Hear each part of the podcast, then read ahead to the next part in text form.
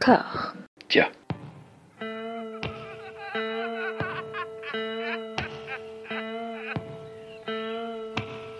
And now for something completely different. Would you like to talk about the meaning of life, darling? Sure, why not? Philosophy for two? Right. Provided the movement never forgets that it is the inalienable right of every man or woman or woman to rid himself or herself or herself. Agreed. Thank you, brother or sister or sister. Where was I? I think you finished. Oh, right. I don't want to talk to you no more, you empty-headed animal food trough whopper. I fart in your general direction. Your mother was a hamster and your father smelt of elderberries. Bonjour et bienvenue à toutes et à tous dans Discordia, le podcast qui tente d'aplanir les débats qui rongent la pop culture de l'intérieur dans une conversation apaisée. Nous nous retrouvons avec les camarades Jérémy et Hugo. Comment allez-vous? Ça va, écoute. Comment allez-vous malgré tout? Oui, toujours, toujours le piège. hein. Euh, ouais, non, écoute, ça va. Euh... oh, si, si, si. En, en fait, ça va, ça va. En vrai, ça va. On a espacé ce deuxième épisode sur la deuxième partie de carrière de Toby Hooper qui est, euh, qui est douloureuse. On peut spoiler un petit Ouais, peu. C'est, euh, on en a, on en a bavé des ronds de chapeau, pour rester poli. On peut-être, peut-être qu'on restera pas aussi poli tout le long, mais, mais on verra. C'est, c'est très, très, très, très compliqué ce qui se passe. hein. C'est vraiment euh, une, une décrépitude, une déliquescence de carrière, euh, malheureusement assez typique. très hein. proche, c'est très proche de ce qu'on avait vécu quand on avait fait la seconde partie du West Craven, mais je pense que c'est pire encore. Ouais, c'est, c'est- Oui, ouais, ouais. au pif, au pif, comme ça, je dirais, c'est à peu près 11 fois pire. On s'était quitté la dernière fois sur euh, Massacre à la tronçonneuse 2, expérience très, euh, très en demi-teinte, très mi-figue, très mi-raisin, très mi-pastèque aussi. J'ai envie de ra- rajouter ça. Et du coup, après ça, Toby Hooper eh ben, se tourne vers la télévision, où il va tourner plusieurs épisodes de séries télé. On va commencer par ça, même si ça rompt un petit peu la chronologie. On va parler de, bah, de cette deuxième carrière, de cette carrière parallèle de Toby Hooper, donc pour le monde de la télévision, pour le monde des séries, à l'heure où les séries n'avaient pas ce vent en poupe qu'elles ont reconnu euh, à la fin des années 90 et où donc bah, c'était de l'abattage, quoi, et où euh, la personnalité artistique n'a finalement que très peu de place pour s'exprimer. Et c'était le cas même dans une anthologie a priori aussi euh, prometteuse et noble que Histoire fantastique, Amazing Stories. Là, on est en 1987 et Toby Hooper adapte une euh, nouvelle de Richard Matheson. Donc, euh, hey, on se dit pourquoi pas, et puis on voit le résultat, et puis on, on a mal, on a tellement mal. C'est un sacré objet quand même. Ouais, ouais, ouais, ouais, Ah ouais. oui, C'est un sacré objet avec une sacrée direction artistique surtout. C'est ça qui est très déstabilisant en fait. avec cette image bah, qui, va, qui va revenir fréquemment en fait dans cette carrière-là et qui que Toby Hooper a essayé de d'explorer dans, dans sa filmographie antérieure, c'est cette, cette espèce de, de tropisme, on va dire pour les civilisations extraterrestres, mais avec cette vue très euh, old school des extraterrestres. Je sais pas ce que vous en pensez, messieurs, mais particulier quand même. Je l'ai vu un peu au dernier moment parce qu'en mode ah oui, en effet, il a, il a fait ça. Mhm. Je pense que la seule chose là où on peut à peu près le reconnaître, c'est qu'il y a un côté assez cartoon, Ouais. sachant que l'un des personnages principaux est joué par euh, Alien Lakovic, qui est dedans euh, est un alien avec une espèce de tête de laitue. Enfin, parce que le concept de l'épisode, c'est une, une sorte de concours de Miss extraterrestre en fait. Donc moi j'ai trouvé ça rigolo, c'est pas bon, mais, euh, mais bon, il y a des animatroniques, il y a des monstres rigolos, euh, il y a une tentative de faire quelque chose. Voilà. euh, Tu, tu vas me faire regretter de pas l'avoir vu, en fait. ah, Oh. Ce- ceci dit, c'est quand même, voilà, il faut le dire quand même, c'est le tout dernier épisode de la, parce que Amazing Stories n'a duré que deux saisons, et euh, c'est vraiment le coup de pelle de, de- le final de la série, le pauvre Toby Hooper, euh, qui en arrivé à faire ça. Après, j'ai pas revu la série depuis, enfin, j'ai jamais vu en intégralité, mais je peux même pas faire de comparaison concrète avec les autres épisodes. Est-ce que euh, il y a vraiment une, une- une baisse de qualitative vraiment énorme? Mais c'est quand même un drôle d'objet. Bah, on est sur du carnaval, hein. c'est oui, oui. extraterrestre qui est joué par euh, Weird Al Yankovic avec un maquillage mais pas possible avec cette espèce de mais, mais vraiment vraiment la SF old school, quoi. Tu sais, les extraterrestres avec d'énormes crânes verts qui palpitent de temps en temps, avec des effets vraiment, euh, vraiment à la roots, quoi. Et puis un ton qui est très, très, très particulier, quoi. On est, euh, ouais, entre la parodie, Cartoon le carnaval et euh, cartoon, et le truc qui se veut quand même un peu inquiétant, mais qui n'y arrive jamais, en fait. Non. Et ouais, ça pue, ça pue la Fine Line, tout ça, quoi. C'est- assez triste. Hein. Pour, pour les choses, il y a, un petit truc, même, les fans, je pense, de Weird Al Yankovic n'y n'y trouvent pas leur petit. Il a participé l'année d'après, en 1988, à une série euh, bah, qu'on connaît pour son adaptation filmique récente avec Denzel Washington, Equalizer, série très bizarre avec un retraité euh, des services secrets qui, pour faire amende honorable et pour équilibrer son karma, en fait, se met à aider euh, les, les, les, pauvres gens ou les victimes de, de truands.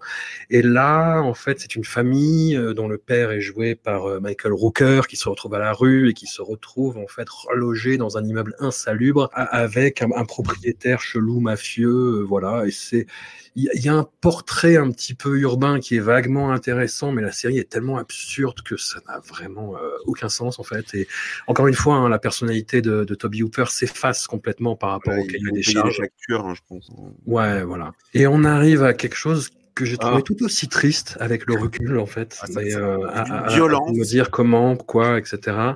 Alors, Freddy, les cauchemars de la nuit, c'est c'est- les cauchemars de vos nuits en français d'ailleurs. C'est alors c'est- existe. c'est très bizarre. Hein. On arrive vraiment dans cette période où euh, la le personnage de Freddy Krueger, donc invention de, de Wes Craven, devient un espèce de comique troupier en fait. Et euh, cette anthologie a quelques épisodes qu'on qualifierait aujourd'hui de, de mythologiques entre guillemets, qui parlent vraiment de la figure de Freddy Krueger et de, de ses victimes, dont le pilote tourné par Toby Hooper. Mais c'est surtout en fait une espèce de, bah, de rip-off des contes de la crypte, où le gardien de la Mm. crypte est joué par Freddy Krueger en fait, et, euh, et en beaucoup plus cheap aussi. C'est-à-dire que la crypte, on peut, on peut dire ce qu'on veut, mais il y avait quand même des efforts de casting Ah non, au niveau de, budget quand même. Oui, Ah oui, voilà, ouais. En termes de production, c'est pas pareil quand même là. Oui, oui, on va le voir. Et, et là, mon Dieu, en fait, il nous rejoue. Alors, je- dans la chronologie, je sais plus exactement parce que c'est le bordel, mais il y a déjà en fait des évocations euh, de la naissance de Freddy Krueger dans le 5. On le sait depuis Ouais. le premier. Depuis le Depuis le premier, premier, ouais. ouais. Ouais, Ouais, ouais. Il a été brûlé par les parents pas contents, quoi. Voilà, suite Et, à un euh, procès foireux. euh, voilà. Et ça, là, ouais. c'est vraiment. Mais le, le- le pire, c'est que cette série qui a complètement été oubliée hein, quand même, et je pense que c'était pas forcément à tort. Euh, moi, je me souviens très bien qu'il y avait euh, seulement deux hein, sur, je, je sais pas, peut-être une dizaine de VHS de cette série dans, dans, dans le vidéoclub que, que je fréquentais quand j'étais ado. J'étais genre, mais qu'est-ce que c'est que ce truc? Je comprenais pas le, le concept de se dire, on va faire un espèce de. Enfin, Tales from the Crypt, d'ailleurs, je crois pas n'existe- n'existait pas encore. Celui-là, je l'avais pas vu du tout, et quand même. L'idée en soi, c'est quand même, voilà, qu'est- qu'est- qu'est- qu'est-ce qui s'est passé pour que Freddy devienne le, le, le, le boogeyman qu'on connaît? L'idée très louable, bah, l'exécution, je, je- j'avais envie de me laver les yeux à la javel. Ah, c'est atroce. c'est je- le mot cheap est même trop faible. Ouais. C'est pas que cheap, hein, c'est mou aussi. Non, mais tout, il y a rien, il y a rien, absolument zéro chose qui, zéro quoi que ce soit qui fonctionne. Il y a un, un- un choix de mise en scène que je ne comprends pas, c'est qu'on voit euh, Robert Englund joue euh, les, les, les, les scènes de fil rouge où il présente la série, mais quand dans l'épisode on le voit toujours de dos. Ouais. Et je suis genre, mais, Oui, mais- mais on mais sait oui. quelle tête il a, Robert Englund. Qu'est-ce que, qu'est-ce que, qu'est-ce que vous nous foutez là? Et, euh, et on voit en effet son procès pourri, on le voit euh, zigouiller euh, quelques personnes et franchement, c'est, d'une, d'une, d'une laideur et d'une bêtise. Enfin, les espèces de passages pseudo-pixelisés. Mm. Avec les armes, les, les outils de torture bien surlignés en rouge. Ouais, ouais, ouais, non, non, c'est, c'est irregardable, vraiment. Et, euh, et c'est hallucinant de se dire que, bah, euh, déjà, hallucinant de se dire que Toby Hooper a fait finalement bah, réaliser une préquelle sur Freddy, mais qu'en plus de ça, il a fait un truc, mais, mais c'est potentiellement la, des pires choses que j'ai jamais vues sur le, le personnage. euh, et ça donne vraiment pas envie de voir la suite de la série qui, qui je crois, est assez inégale, mais peut-être ce qui ne concerne pas Freddy, il y a peut-être des choses. euh, Je- ouais, ouais. mais ça ne donne pas envie. Franchement, là, j'ai- vraiment perdu tout espoir. Je me suis dit non, non. D'ailleurs, c'est assez étrange hein, parce que c'est euh, le pilote en fait tient pour préquel de Freddy Oui, et, c'est tout. c'est ambitieux en soi. Ouais, oui, c'est ouais, c'est ambitieux, ouais. Et, euh, et après, euh, j'avoue que j'ai les autres épisodes, mais j'ai pas encore eu le courage de les regarder.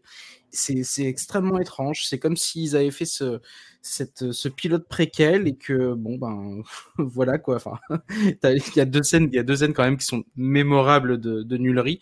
C'est la scène de procès où vraiment c'est, on est à deux doigts de la sitcom des fois. On, on a l'impression qu'il y a quelqu'un qui va débarquer, qui va faire une, tout ceci était une blague. Euh, et euh, la scène où euh, l'immolation.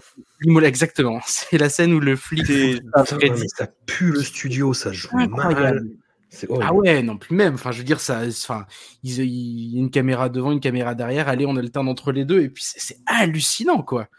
C'est vraiment incroyable. C'est, c'est, on est, en, en vrai, c'est comme euh, pour situer aux gens qui qui n'auraient pas envie de voir ça, et on les comprendrait, c'est vraiment, euh, vous voyez les caméras YouTube quand il y a besoin de montrer, euh, quand il y en a qui font des expériences un peu cheloues, qui a besoin de montrer une caméra, il y a une caméra de chaque côté, bah voilà, c'est pareil, c'est filmé exactement de la même manière, et ils foutent le feu à Freddy comme ça, c'est...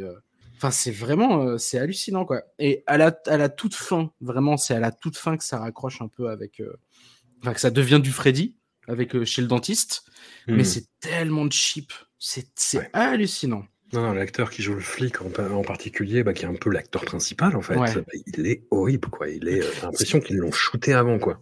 Ouais, ce qui est bête en plus parce que c'est le seul personnage où il y a peut il y avait peut-être quelque chose à faire parce que euh, il est très euh, droit dans ses bottes vis-à-vis de la loi. On comprend que ça c'est un peu le centre du truc, que en fait l'erreur qu'il a commise et qui a fait que Freddy a été libéré, c'est parce qu'en fait c'était ses, filles à lui qui étaient en danger, donc il a agi à la hâte, il avait peur et tout, et il est poussé par les par le, reste du voisinage à euh, être euh, l'agresseur, euh, enfin agresser Freddy et c'est peut-être le seul personnage qui avait peut-être un peu cette dimension de dilemme moral, qui avait à la fois envie de protéger ses enfants et, euh, et, de rester droit dans ses bottes vis-à-vis de la justice. Mais ils en font, enfin, il se, passe rien, quoi. Enfin, c'est pas comme s'il y avait euh, quoi que ce soit qui était montré avec ça, quoi. C'est incroyable. Ravi d'apprendre qu'il y a eu 44 épisodes de cette série. Oh la vache. C'est pas, on parle pas d'une série qui a été annulée au bout de cinq épisodes en mode ah ça existait et puis non, il y a eu deux saisons et il y a eu 44 épisodes. Je... Il y a eu un malentendu. Qu'est-ce que, que s'est-il passé? Voilà. On rip du coup en 1991 sur Les Contes de la Crypte qui en sont à leur troisième saison, donc ça commence plus ou moins en même temps que, que Les Cauchemars de Freddy, cette histoire. Et on a l'épisode de Toby Hooper où là, il y a quand même plus de, de lustre, quoi. Il y a, il y a un vrai casting, il y a presque de la mise en scène, mais c'est oh, une histoire qui ouais. Non, presque, presque, presque, presque. Mais c'est une histoire qui est pas très intéressante. Enfin, moi, je, étrangement, je m'en souvenais très très bien en, en France. C'était la Perle Noire. Ouais. Euh, entre Deadweight euh, States et euh, je m'en souvenais très très bien et en même temps c'est en fait c'est un épisode c'est ça ne fait ni partie des pires épisodes de la série sachant que hmm. je pense que il y en a pas si souvent des, des vraiment des, des, des indéfendables ni des plus mémorables. C'est vraiment ceux qui sont entre les deux, c'est-à-dire on le voit, on se dit ok, d'accord. Et, euh, et, je pense que ça tient beaucoup au fait que ben il y a quasiment que des têtes connues hein, dedans, c'est-à-dire entre euh, James Remar, James Rhys Davis, Whoopi Goldberg, Vanity. Enfin, c'est les mecs se hmm. sont vraiment dit allez. Euh, mais c'est vrai qu'après, mais pas, même s'il se passe pas grand-chose d'intéressant, c'est quand même très court. Donc ouais. ouais. mais on a le sentiment que c'est très long. C'est ça, c'est peut-être ça le problème. Ah, c'est, moi, franchement, j'ai eu du mal. Les 30 minutes, putain, j'ai eu le temps de m'ennuyer 12 fois. C'est incroyable. Le seul truc au début, je, me c'est quand même ouf, mais genre la scène de début a aucun sens, quoi. James Remart a son coéquipier, parce que, pour situer, c'est un, un espèce de, de braqueur, de malfrat, qui tente de voler cette perle noire, donc à, à Duval. Donc, ça se situe en Haïti. Donc, on suppose que c'est euh, c'est une sorte de Duvalier, j'imagine, le, le, Duval, ou c'est un, un, style de Duvalier de Papadoc. Ça se situe dans une mythologie un peu vaudou, tout ça. Et euh, le, le, collègue de James Remar renverse son jeu d'échecs et James Remar le bute. je me suis dit, oui, c'est vrai que euh, James Remar avait la réputation d'être d'être un sanguin quand même, mais alors là, c'est on est à un niveau quand même assez dingue. Donc ça démarre quand même comme ça. Hein. Et puis après, bon, bah, il se fait embaucher par Duval euh, parce qu'il avait finalement une bonne tête. Et, euh, c'est ouf, assez ouf parce que le truc qui me fait le plus rire, c'est que euh, mine de rien, tout ceci se passe en une demi-nuit, quoi. C'est-à-dire que tout l'épisode, tout ce qui, le, le plan, le fait d'aller chez Duval, de voler la perle noire, il couche avec la femme de Duval, il, il se passe plein de trucs, ça se passe en une demi-nuit. Enfin, c'est bon. C'était les années 90, on avait pas. Ouais, voilà. Bon, il y a quand même une scène un peu cracra, preuve que Toby Hooper était relativement là. Bon, ça se réveille dans les cinq dernières minutes. Voilà. Ça devient effectivement très gore. Ouais. Voilà. Ouais. Ça passe, c'est passable. Vu, ok, ça vu. reste, ouais, ça reste quand même moins désagréable que les, les trucs précédents. Ah, quoi. mais largement. hein, je- Bon, dans ce qu'il a fait pour le- les séries télé vraiment euh, d'époque, c'est vraiment le haut du panier. hein. On arrive après, bah, je sais, j'ai pas vu L'homme de nulle part ces deux épisodes, du coup. Non. Non Nous plus. non plus. Oui, on, on est resté pudique sur cette histoire. Euh, j'ai vu par contre son pilote pour euh, Dark Skies, l'impossible vérité, qui est. euh, C'est le sous X-Files, c'est ça, non? C'est exactement ça. C'est un sous Ouais. X-Files qui se passe à l'époque, c'est l'originalité du mandat de John Fitzgerald Kennedy, donc avec un côté un petit peu rétro. C'est X-Files rétro, grosso modo. C'est-à-dire que c'est euh, voilà, ça se passe autour des découvertes qui ont été faites euh, autour du crash de Roswell. Euh, Il y a euh, des hommes en noir, il y a euh, un indicateur un peu gorge profonde, euh, un jeune héros ingénu. J'avoue que j'ai décroché en fait. C'est- vraiment le truc où il y a un cahier des charges absolu où Mm. jamais on ne sent la personnalité de Toby Hooper qui est en mode vraiment automatique.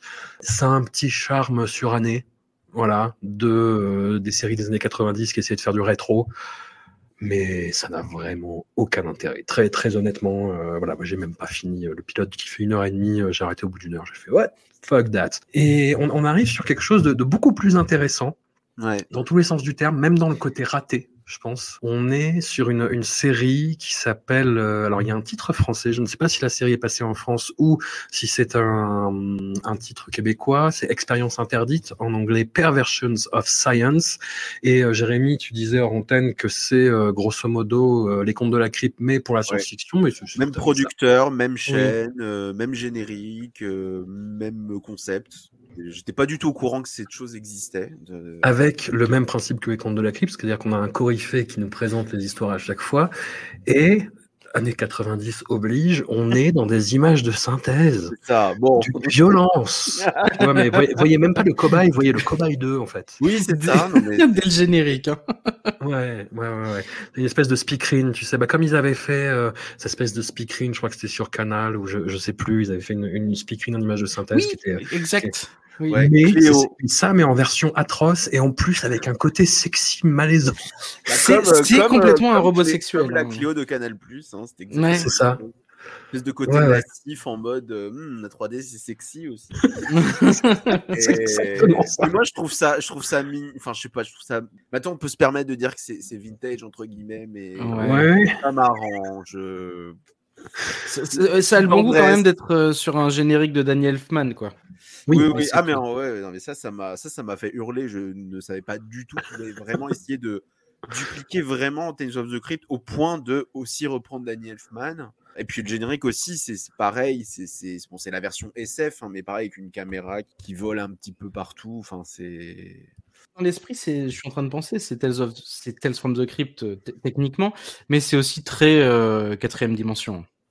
Ouais, mais là, je pense que c'était vraiment euh, l'idée de se dire euh, on va faire Tales of the Crypt version SF.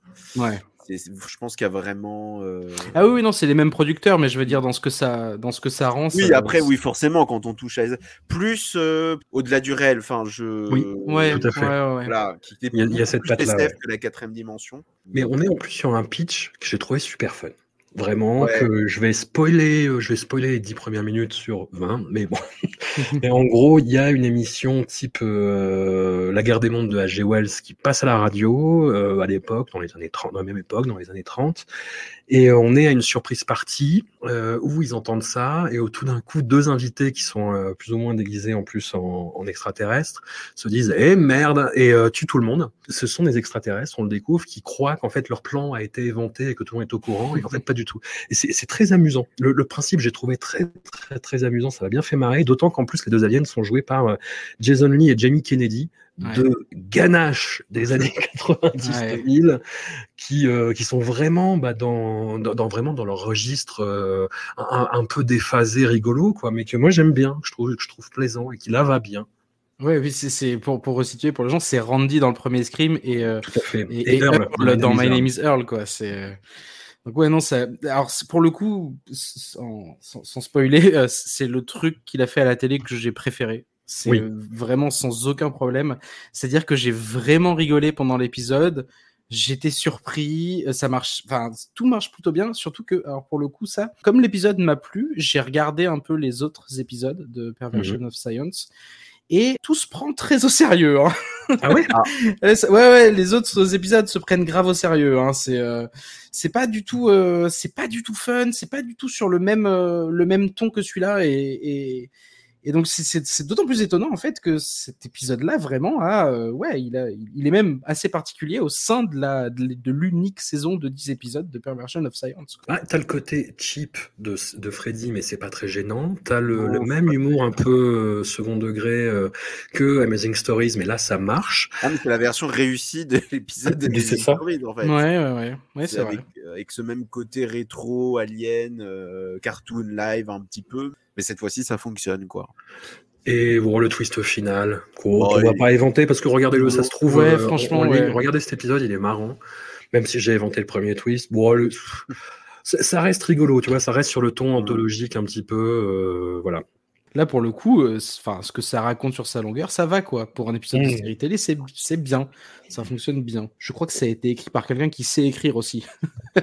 C'est peut-être là que ça change, parce qu'il me semble que c'est un auteur de Tales from the Crypt, de Sleepy Hollow, Seven. C'est un scénario de Andrew Kevin Walker, Et oui. le scénariste de Seven. oui. Enfin, il me semble qu'il avait bossé sur, sur Fight Club. Enfin, euh, c'est peut-être aussi là que ça joue, quoi. Parce que c'est vrai que c'est pas forcément la réelle qui sauve tout, mais en tous les cas, c'est écrit de manière, de manière euh, correcte. Hugo, pour terminer ce, ces premiers tirs, tu t'es infligé un épisode de Night Visions. Qu'est-ce que c'est, Night Visions? Toujours dans l'anthologie. Euh... Alors, je reprends mes notes parce que je l'ai oublié. Euh, je l'ai complètement oublié. Dans dans l'épisode qui s'appelle The Maze, euh, on suit une, une jeune femme timide qui a du mal à, à socialiser. Et euh, elle rentre dans un labyrinthe et attention là symbolique, grosse symbolique. Donc elle est elle est à la fac et à côté de sa fac, euh, dans le jardin de sa fac, il y a, y a un petit labyrinthe. Et quand elle sort du labyrinthe, elle se retrouve seule. Son campus est tout d'un coup mystérieusement vide. Euh, elle entre dans un amphi, il y a des profs bizarres, des étudiants morts. Et déjà, tout ça, ça, ça prend beaucoup trop de temps, hein, parce qu'elle se balade dans sa fac vide, dans les, dans la cantine de sa fac vide, dans les amphis de sa fac vide. Et elle se rend compte au bout d'un moment qu'elle a fait un saut dans le temps de deux ans et qu'elle est maintenant en 2003. Et voilà. C'est vraiment du fucking Twilight Zone, quand même. C'est du tout. Ouais, non, mais alors là, de, sur, euh, avec une absence d'enjeu qui est quand même terrible. Ouais. Euh, C'est-à-dire que là, euh, vraiment, c'est. Oui, bah, j'avais noté, oui, c'est exactement ça. J'avais noté très quatrième dimension. un peu, un peu, oui, voilà, comme tout ce qu'il a fait finalement un peu à la télé, hein, tout sur le format anthologique. Et euh, bah évidemment, elle retraverse le labyrinthe dans l'autre sens. Je spoil la fin, et puis bah elle revient à son époque et elle comprend que bah oui, tout le monde va mourir, donc ce serait peut-être intéressant de socialiser avec les gens qui sont avec elle dans le présent, tu vois. C'est ce genre de, de morale un peu, Oh un, God. un peu débile. J'avoue qu'après ça, j'ai pas eu le courage de me fader le deuxième, donc, qui s'appelle le Cargo Switch, mais euh, j'ai regardé les premières minutes et c'était exactement la même chose. Enfin, c'était ce qui manque surtout, c'est pas tant, c'est pas tant un problème de réel, c'est un problème d'écriture, c'est-à-dire que on nous pose euh, à peine, enfin, il y a aucune attache possible au personnage, il y a aucun enjeu, aucun horizon, c'est-à-dire que c'est même pas, euh, on, on, on essaie même pas de nous faire croire qu'il va y avoir un, petit truc, un petit twist, quoi. C'est tout est, est résolu de manière plate. C'est euh, non, c'est assez affligeant, en vrai. Et pour rester dans le même champ lexical, Hugo, tu as beaucoup donné de ta personne pour cet épisode, mais comme à chaque fois, comme, euh, comme à chaque fois, Jérémy aussi, hein, je ne veux pas minorer quelques performances que ce soit, mais tu, tu es allé jusqu'à commander et t'infliger euh, la tentative littéraire, comme tu l'as, tu l'avais fait pour Wes Craven d'ailleurs. Ouais, bah, en Toby fait, Hooper, euh, voilà, qu'est-ce que c'est, qu'est-ce qui se passe? Qu'est-ce qui se passe? Euh, Donc, euh, Midnight Movie, sorti en 2009, est un roman, le seul roman, je crois, hein, d'ailleurs, écrit par Toby Hooper, coécrit par Alan Goldsher, 250 pages. Je, je m'en suis fadé les trois quarts avant de finalement sauter des passages et arriver à la fin parce que c'était également un enfer. C'est difficile de pas faire le parallèle avec Wes Craven. Parce Ouais. que mine de rien, ils se sont mis, enfin voilà quoi, deux maîtres de l'horreur qui, à la toute fin de leur carrière, se mettent à écrire un roman. Mais là où chez Wes Craven, je distinguais quand même une, euh, il y avait de l'honnêteté en fait. Hmm. On peut pas lui enlever que euh, dans son roman, donc Fontaine Society, euh, Wes Craven, il y avait de l'honnêteté parce qu'il replaçait quand même ses thèmes au sein d'une histoire qu'il avait écrite. Et voilà, C'était pas ouf, mais voilà.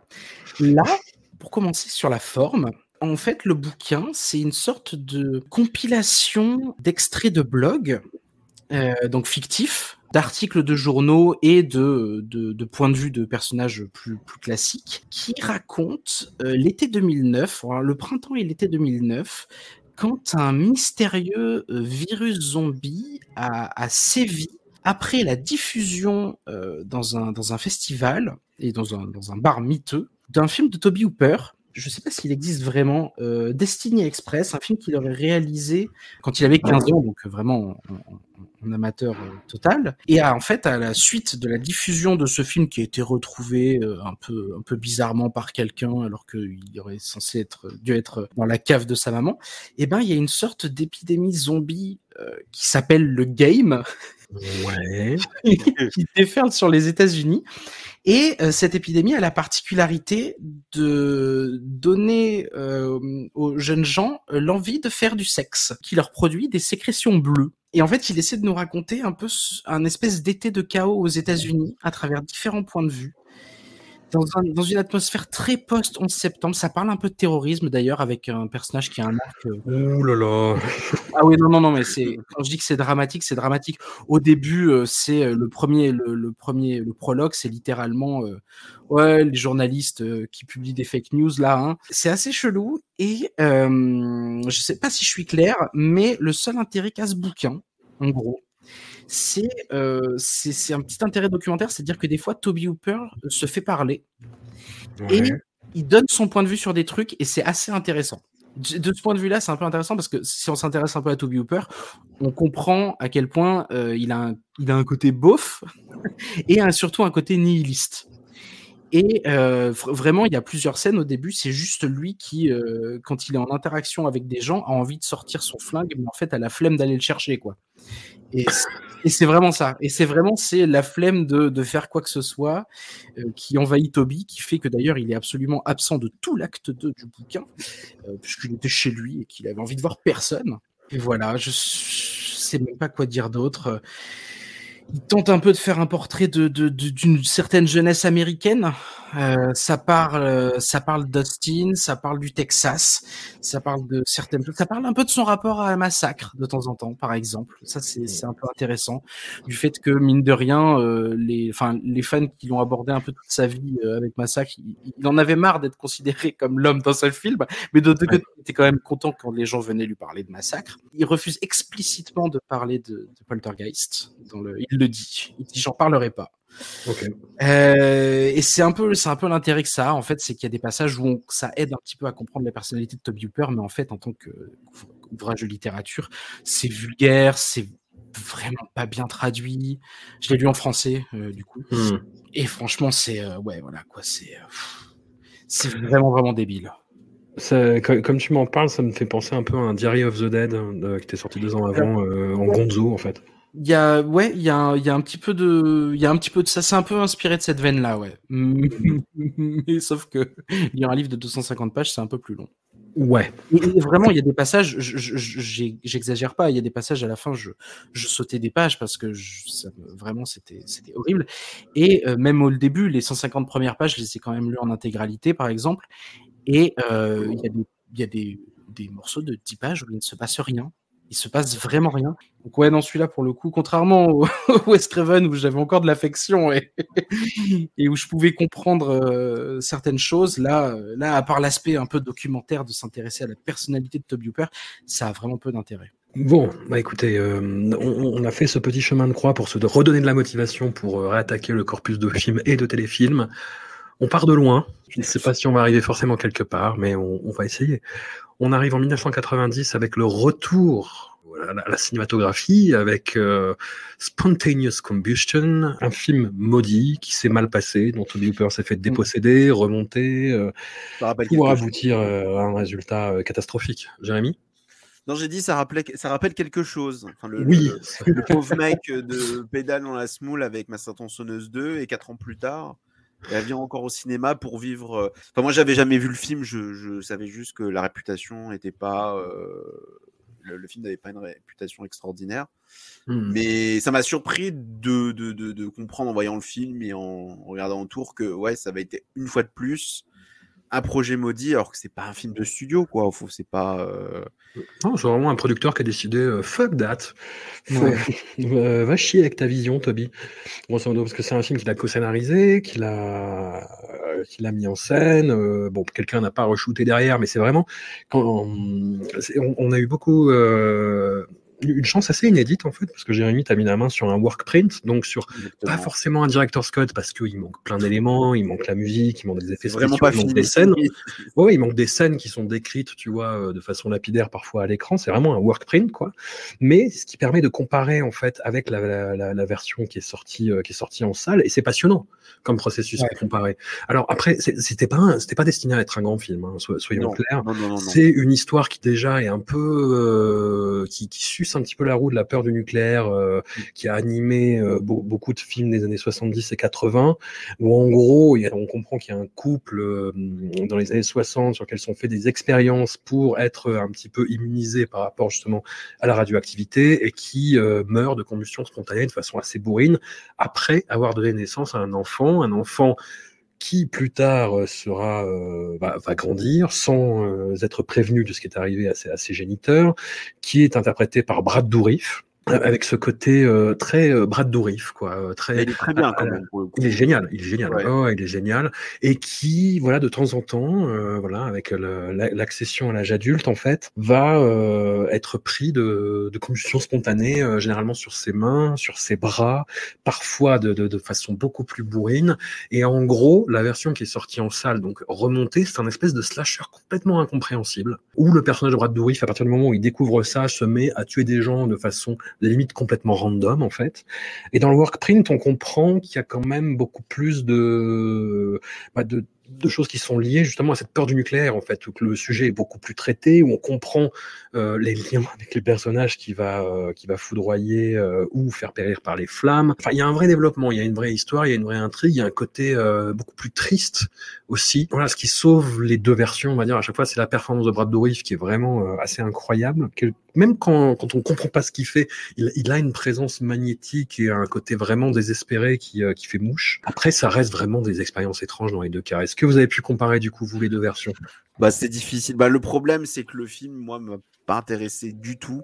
Ouais. Euh, dès le début, enfin dès le début quand même, quand on voit le désert en carton pâte, on se dit putain, ouais, il y a, il y a un problème là. euh, Il y a la gestion de l'espace. J'étais ouh là là, je, je comprends pas du tout ce qui est en train de se passer. Et c'est triste. Autant pour Hooper que Bad Wave, parce que Bad Wave, c'est quand même quelqu'un dont on connaît la tête, qu'on a l'habitude de voir, mais c'est pas quelqu'un qui a eu beaucoup de têtes d'affiche. C'est-à-dire qu'à part euh, Le Malin de John Huston, j'ai pas Mm. beaucoup de films en tête où il est en premier rôle.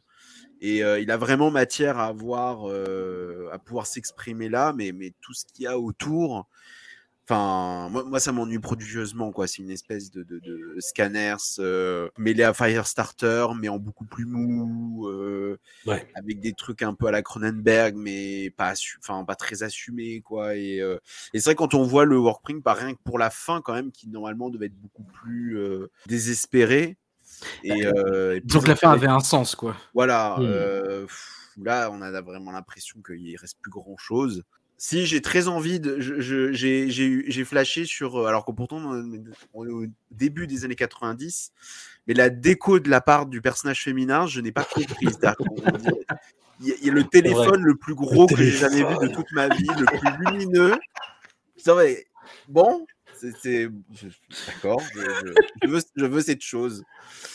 Mais euh, et le film est très sérieux aussi, ça peut paraître Ouais. surprenant parce qu'on on est dans un tournant et euh, pour le cinéma d'horreur et euh, voilà, c'est- difficile de, de- de savoir si Hooper avait vraiment se disait vraiment je me relancer avec ce film-là, s'il avait vraiment quelque chose en tête de très concret. C'est pareil l'idée de, de de revenir vers la guerre froide, vers une espèce de thriller un peu presque d'espionnage, alors que c'était pas du tout. euh, Ouais. pas du tout le, Mm. le- le mood de l'époque. C'est vraiment un objet très curieux, mais Avec plein de trains de retard, quoi. pas, enfin, moi personnellement, qui, qui ai eu mal à me, à me fasciner, quoi. C'est dur, quoi. Ouais. J'avoue que je suis un peu dans le même cas que Jérémy. Euh, C'est-à-dire Mhm. que la, la première fois que je l'ai vu, vraiment, j'avais. euh, c'est un des thèmes de la deuxième partie de la film Autobioper, mais j'ai eu du mal à aller au bout. Et en fait, euh, là, en, en le revoyant et en voyant, en découvrant le, le workprint, il y a un truc qui m'a quand même sauté au visage, c'est que c'est un film aussi pareil, hein, comme certains des épisodes de séries télé qu'il a réalisé, où il y a très peu d'enjeux. C'est-à-dire que Brad Dourif, certes, euh, il est, euh, il est investi. On peut pas lui enlever qu'il n'est pas investi. Euh, en revanche, il joue toujours sur le même registre. Il est ultra antipathique. Et à partir du moment où le gars, l'enjeu du truc, c'est que ce mec risque de s'enflammer de l'intérieur. Hmm. Ok. À ce moment-là, quand t'as un personnage aussi antipathique, où c'est le seul truc qui risque d'arriver, t'as envie de lui dire, bah, enferme-toi dans une pièce et au moins fais en sorte de blesser personne. Vas-y, crame. Grave. Et puis voilà, comme ça, le film, il fait un quart d'heure. Et la première fois que je l'ai vu, j'avoue que j'étais sur ce mood-là, je me dis, mais je comprends pas. Et, et- et ils essaient de nous, de nous faire croire qu'on est, enfin, de nous faire croire, de rajouter le fait qu'il peut tuer des gens à distance quand il est énervé, mais c'est un peu, c'est contre son gré, quoi. Non, il peut seulement tuer John Landis. C'est très, très spécifique. Il fait une apparition euh, à John Landis, quoi, à chaque fois. C'est-à-dire qu'il fait une grimace, il fait Ah, Qu'est-ce qui se passe? Et il se fait buter. Ouais, ouais, c'est vrai. Mais euh, du coup, en découvrant le workprint cette fois-là, je comprends quand même Hmm. que c'est aussi un film qui a été charcuté. Certes, euh, oui, il y a plein de scènes. euh, forcément, c'est un workprint. Il y a plein de scènes. Il y a plein de scènes qui sont trop longues et d'autres qui sont inexistantes. Hmm.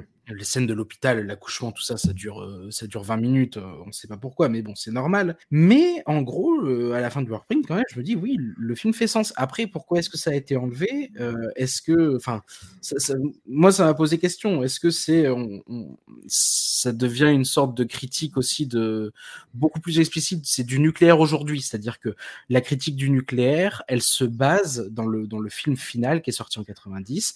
Elle se Mhm. base sur sur des expériences qui ont été menées dans les années 50 sur lesquelles, euh, du coup, le, pays a peut-être du recul ou a peut-être un regard plus critique. Et là, c'est vraiment, euh, c'est à la fin, c'est l'attaque. Il attaque, enfin, je sais même pas si on peut dire qu'il attaque, mais il réinvestit une centrale nucléaire d'aujourd'hui, avec euh, tout ce que ça peut invoquer comme imagerie à la fin de la guerre froide. Qui voilà, je sais pas si c'est pour ça que ces passages-là ont, sauté, mais en tout cas, le, le workprint donnait un peu espoir dans le sens où c'est un film qui avait quelque chose à dire, euh, un but, un objectif, et voilà. Alors que la version finale, enfin franchement, la scène de fin sur le parking, je comprends rien. Ouais. Je comprends que dalle. Et Moi, toute la deuxième partie du film, je comprends. Dans la version sortie en salle, je comprends rien. Je comprends rien en fait. Je- je- mais pourquoi Brad Dourif fait ça? Pourquoi il réagit comme ça? Enfin, je, je comprends rien. Ouais, bah ouais. Bon voilà. Et alors, on va rester dans le domaine de l'incompréhension avec le, le téléfilm suivant, qui a tourné la même année, qui a plusieurs titres. Alors, euh, il y a Red Evil Terror, il y a euh, I'm Dangerous Tonight, il y a en français Robe de sang. C'est une histoire. euh, C'est une bonne histoire, c'est un une superbe histoire. C'est une ça. superbe histoire d'une robe rouge qui est en fait possédée par Ah, l'esprit d'un prêtre aztèque. C'est une cape. C'est une cape qui une crois, cape, est oui. entrée dans un sarcophage euh, aztèque ou maya et qui ensuite est transformée en robe. Et la Voilà. cape est envoûtée. Donc quiconque la porte devient euh, ma boule. Quelque part, c'est le brouillon de, de In Fabric de Peter Ah mais, mais, mais quelque part. je je, je, je, je peux pas croire que, que, que Stringland n'ait pas vu ce film, sauf que Ouais. ce qui est très très drôle ou pathétique, ça dépend, c'est que euh, Fabric c'est un film que j'aime bien. In Fabric c'est un film qui a un gros défaut, c'est que presque il exploite trop son sujet, c'est-à-dire qu'au bout d'un moment, le mec euh, fait son truc dans son coin, euh, la robe euh, continue d'aller de main en main, puis on s'en fout, on n'est plus là. Alors que la première partie est quand même assez prodigieuse. Mm. Et là, c'est tout l'inverse, c'est-à-dire que Hooper n'en fait rien, ou du moins il en fait des, quelque chose de vraiment pas intéressant. Ouais. C'est vraiment un film taillé pour le prime time. Euh, D'ailleurs, à l'époque, il était passé, euh, enfin bon, dix ans plus tard, mais euh, moi je l'ai pas vu comme ça. Moi, je l'ai vraiment découvert maintenant, mais il est passé plusieurs fois à une époque où euh, France 3 passait des téléfilms d'horreur le mercredi soir. C'est un peu difficile à croire, Oh. mais Bon, après, c'était plus, on était plus dans les, les Oiseaux 2 et Psychos 4, donc c'est. c'est- c'est Ouais. pas- Ah bah pas tiens, des- justement. voilà, c'est- on parle pas de, de, de, de, de- de très grands films. Quand je l'ai vu, je me suis dit, bon, bah finalement, j'avais bien fait de l'éviter, quoi, parce que c'est- c'est c'est dingue d'avoir un sujet aussi, euh, aussi euh, je sais pas, aussi ouais, intéressant, aussi poétique et d'en faire un truc aussi plat, et alors qu'il y a plein de. Il y a plein de têtes connues. Il y a Anthony Perkins, il y a Lee Hermé, euh, Mm. Madonna qui accessoirement était. euh, je sais pas si elle avait encore Twin Peaks, mais oui, ouais. ouais. Et euh, et il y a un truc qui résume très très bien le film, une scène euh, qui, qui, qui, qui, moi m'a vraiment mis au sol, c'est parce que le personnage de Madonna Mick n'a- n'est pas, euh, elle a pas la robe tout de suite, la robe passe entre plusieurs mains. Et il y a un moment donné où le personnage de Madonna Mick est en train de faire quelque chose. Et euh, donc c'est un peu, c'est- la fille aux oies blanches, euh, Mm. très discrète, euh, avec les cheveux attachés, tout le bordel. Et, la, la, la- et, elle est en train de faire quelque chose. Et la scène d'après, elle arrive dans une soirée, elle a déjà la robe. Avec la robe rouge. Et, Elle est trop bien, quoi, en fait. et elle se met à danser sur Bah. de supermarché. Ça, devient une femme fatale, quoi. Et oui, non, mais attends, j'ai vu des manches à balai plus érotiques que cette scène quand même. Et, et tu te dis, mais c'est dingue, il avait une scène en or où il aurait pu Ouais. filmer cette fille qui, qui, qui découvre cette robe, qui, qui, qui, se métamorphose, et il la zappe. C'est, bah, le film, de toute façon, a plein de problèmes de, de, de, de rythme et d'ellipse. Il y a même à un moment donné, la robe crame, on ne sait pas pourquoi. Après, il y a dit voilà Stone qui l'a. euh, Enfin, c'est, c'est, c'est vraiment. euh, c'est pas. C'est relativement du niveau, je pense, de ce que Wes Craven faisait en téléfilm. Ouais. C'est-à-dire des trucs vraiment pantouflards, pas nullissimes à se, à se jeter par la fenêtre, mais vraiment. euh, Ouais, du truc de, de, de, de fin d'après-midi, quoi. C'est, Ah, moi, je suis pas loin. hein, Mais euh, Ouais, moi, ça m'a fait penser à un sketch du Saturday Night Live. Je sais pas si vous l'avez vu. qui s'appelle Red Flag. Euh, un sketch qui s'appelle Red Flag où c'est euh, une parodie de pub de parfum en gros où tu as, une soirée et où tu as un personnage euh, de femme fatale joué par Kristen Wiig euh, avec une- le même genre de, de robe rouge en fait. Et en gros c'est euh, t'as plein de trucs qui sont murmurés en disant elle vous dit qu'elle est une danseuse et Red Flag. Elle a un ongle beaucoup trop grand Red Flag. Et en fait ça finit avec Kristen Wiig qui fait n'importe quoi et qui s'asperge de champagne partout avec tout le monde qui le regarde mi-excité mi-dégoûté. Et ça m'a Ah, fait penser à ça en fait. Hugo, du coup, Red Evil Terror. I'm Je suis dangerous dangereux ce soir. Est-ce que c'est dangereux ce soir? Alors, je porte pas ma robe rouge préférée, mais pour le coup, ça se tient euh, quand même un peu mieux. Ça se laisse plus voir que euh, pas mal de trucs qu'il a, qu'il a fait dans les années avant et après, quoi. Donc, euh, Ah bon? au premier visionnage, honnêtement, je le préfère à, à- à combustion spontanée, tu vois. Après, le Ah oui, oui, voilà. oui, oui, oui, bon, Oui. d'accord. Euh, ou même au, au- le, à, Freddy, à son pilote de Freddy ou à d'autres trucs, tu vois. Oui, c'est- bah, tout est mieux que c'est- son pilote de Freddy. dur, évidemment. T'as raison, Jérémy, euh, t'as raison sur un truc, sur cette scène, et, et ça m'a fait prendre conscience de quelque chose et qui est complètement confirmé aussi par son, par son bouquin, c'est qu'en fait, Toby Hooper, il n'arrive pas du tout à filmer la sensualité. Il Non. tout- c'est- incroyable, c'est tout. On y vient. Très fort. Mais on y viendra oui, après. Et, et- et- et il a toujours une manière de parler euh, dans, dans son livre. le- quand il parle du sexe, c'est toujours soit extrêmement cru, soit il n'y a rien. Ouais. Et, euh, et là, c'est vrai que tu as raison, cette scène qui est euh, voilà, qui aurait pu être immensément plus sensuelle, bah, ne l'est pas parce que Toby Hooper, il a vraiment, il a vraiment, vraiment du mal avec ça. Alors, l'histoire, je la trouve chouette. Après, je pense que Strickland, il a surtout lu le bouquin hein, de, de Cornwell Woodrich. Il a, je pense pas qu'il a, il se soit beaucoup basé sur ce, sur ce téléfilm pour, euh, pour une fabrique que par ailleurs j'ai vraiment beaucoup aimé aussi. C'est sympa parce que pour le coup, il y a, au, au moins il y a des gens qui jouent dedans, qui jouent pas trop mal. Il y a Anthony Perkins, Oui. Qui fait vraiment coucou, hein, quand même. voilà, qui fait coucou. Il y a, euh, il y a Early Hermé aussi. Bon, bah, ça marche de ce point de vue-là, ça marche. Et puis même, c'est vrai que le thème, enfin, le, le morceau d'étoffe euh, maléfique, bon, bah, c'est c'est pas mal. Et le fait que ce soit porté et que ça change la personnalité des gens qui le portent. Et là, en l'occurrence, il se trouve que c'est transformé en robe. Donc, voilà, ce sont des, femmes qui, qui changent complètement de personnalité. Moi, je trouve ça pas mal, mais après, c'est vrai que c'est c'est- pantouflard, quoi. C'est complètement pantouflard. Bon, est-ce qu'on est prêt pour se vautrer dans le stupre et la luxure?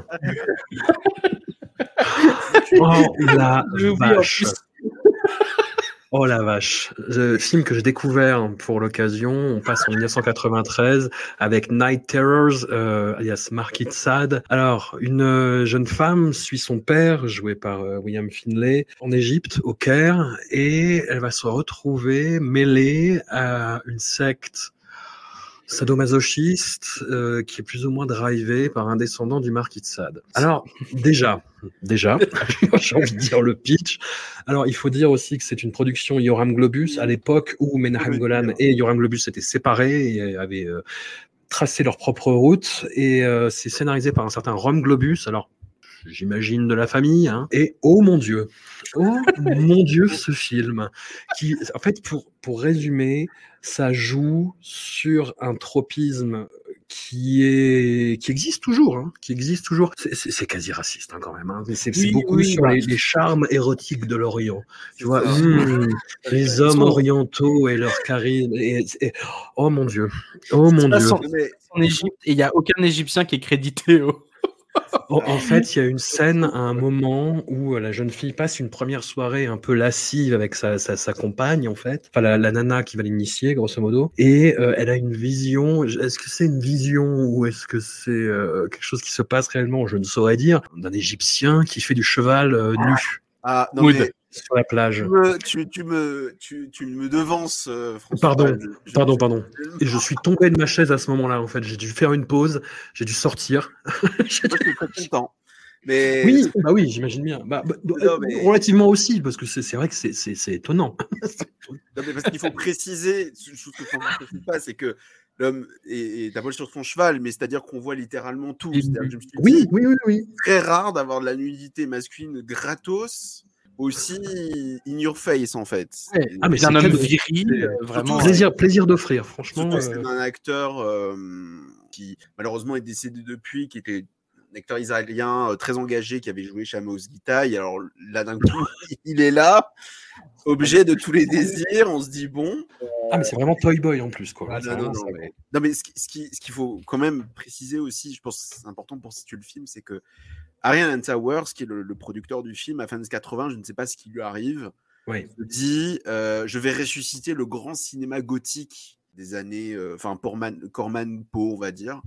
Donc il va faire euh, le Masque de l'âme rouge, le Fantôme de l'opéra, la chute de la maison Usher, euh, l'emmuré vivant, euh, un Dr Jekyll et Mr Hyde qui du coup est Edge of Sanity avec Tony Parkins. Et ce sont des films, c'est pas des bons films. Mais je trouve qu'ils ont un charme dans le côté, on a du fric, on va faire n'importe quoi, on va faire un truc baroque, sanguinolent, machin. C'est tellement anachronique. Ouais. Après, bon, les castings, en général, ils débrouillent toujours pour avoir des mecs comme Oliver Reed ou Robert Englund. Donc, bah, c'est- ça va quand même, je veux dire, le, le mec se débrouille plutôt bien. Et là, ils se sont dit, tiens, on va prendre le Marquis de Sade. Et alors, je ne sais pas pourquoi, je ne sais pas pourquoi les Américains voient le Marquis de Sade comme euh, une espèce de, de croque-mitaine. Je ne sais pas du tout. Deux ans, deux, trois ans avant, il y avait Waxwork d'Anthony Cox et dedans, Marquis de Sade, c'était une espèce de pirate. Euh, je, je- ne sais pas du tout d'où ils, ils tiennent cette vision-là.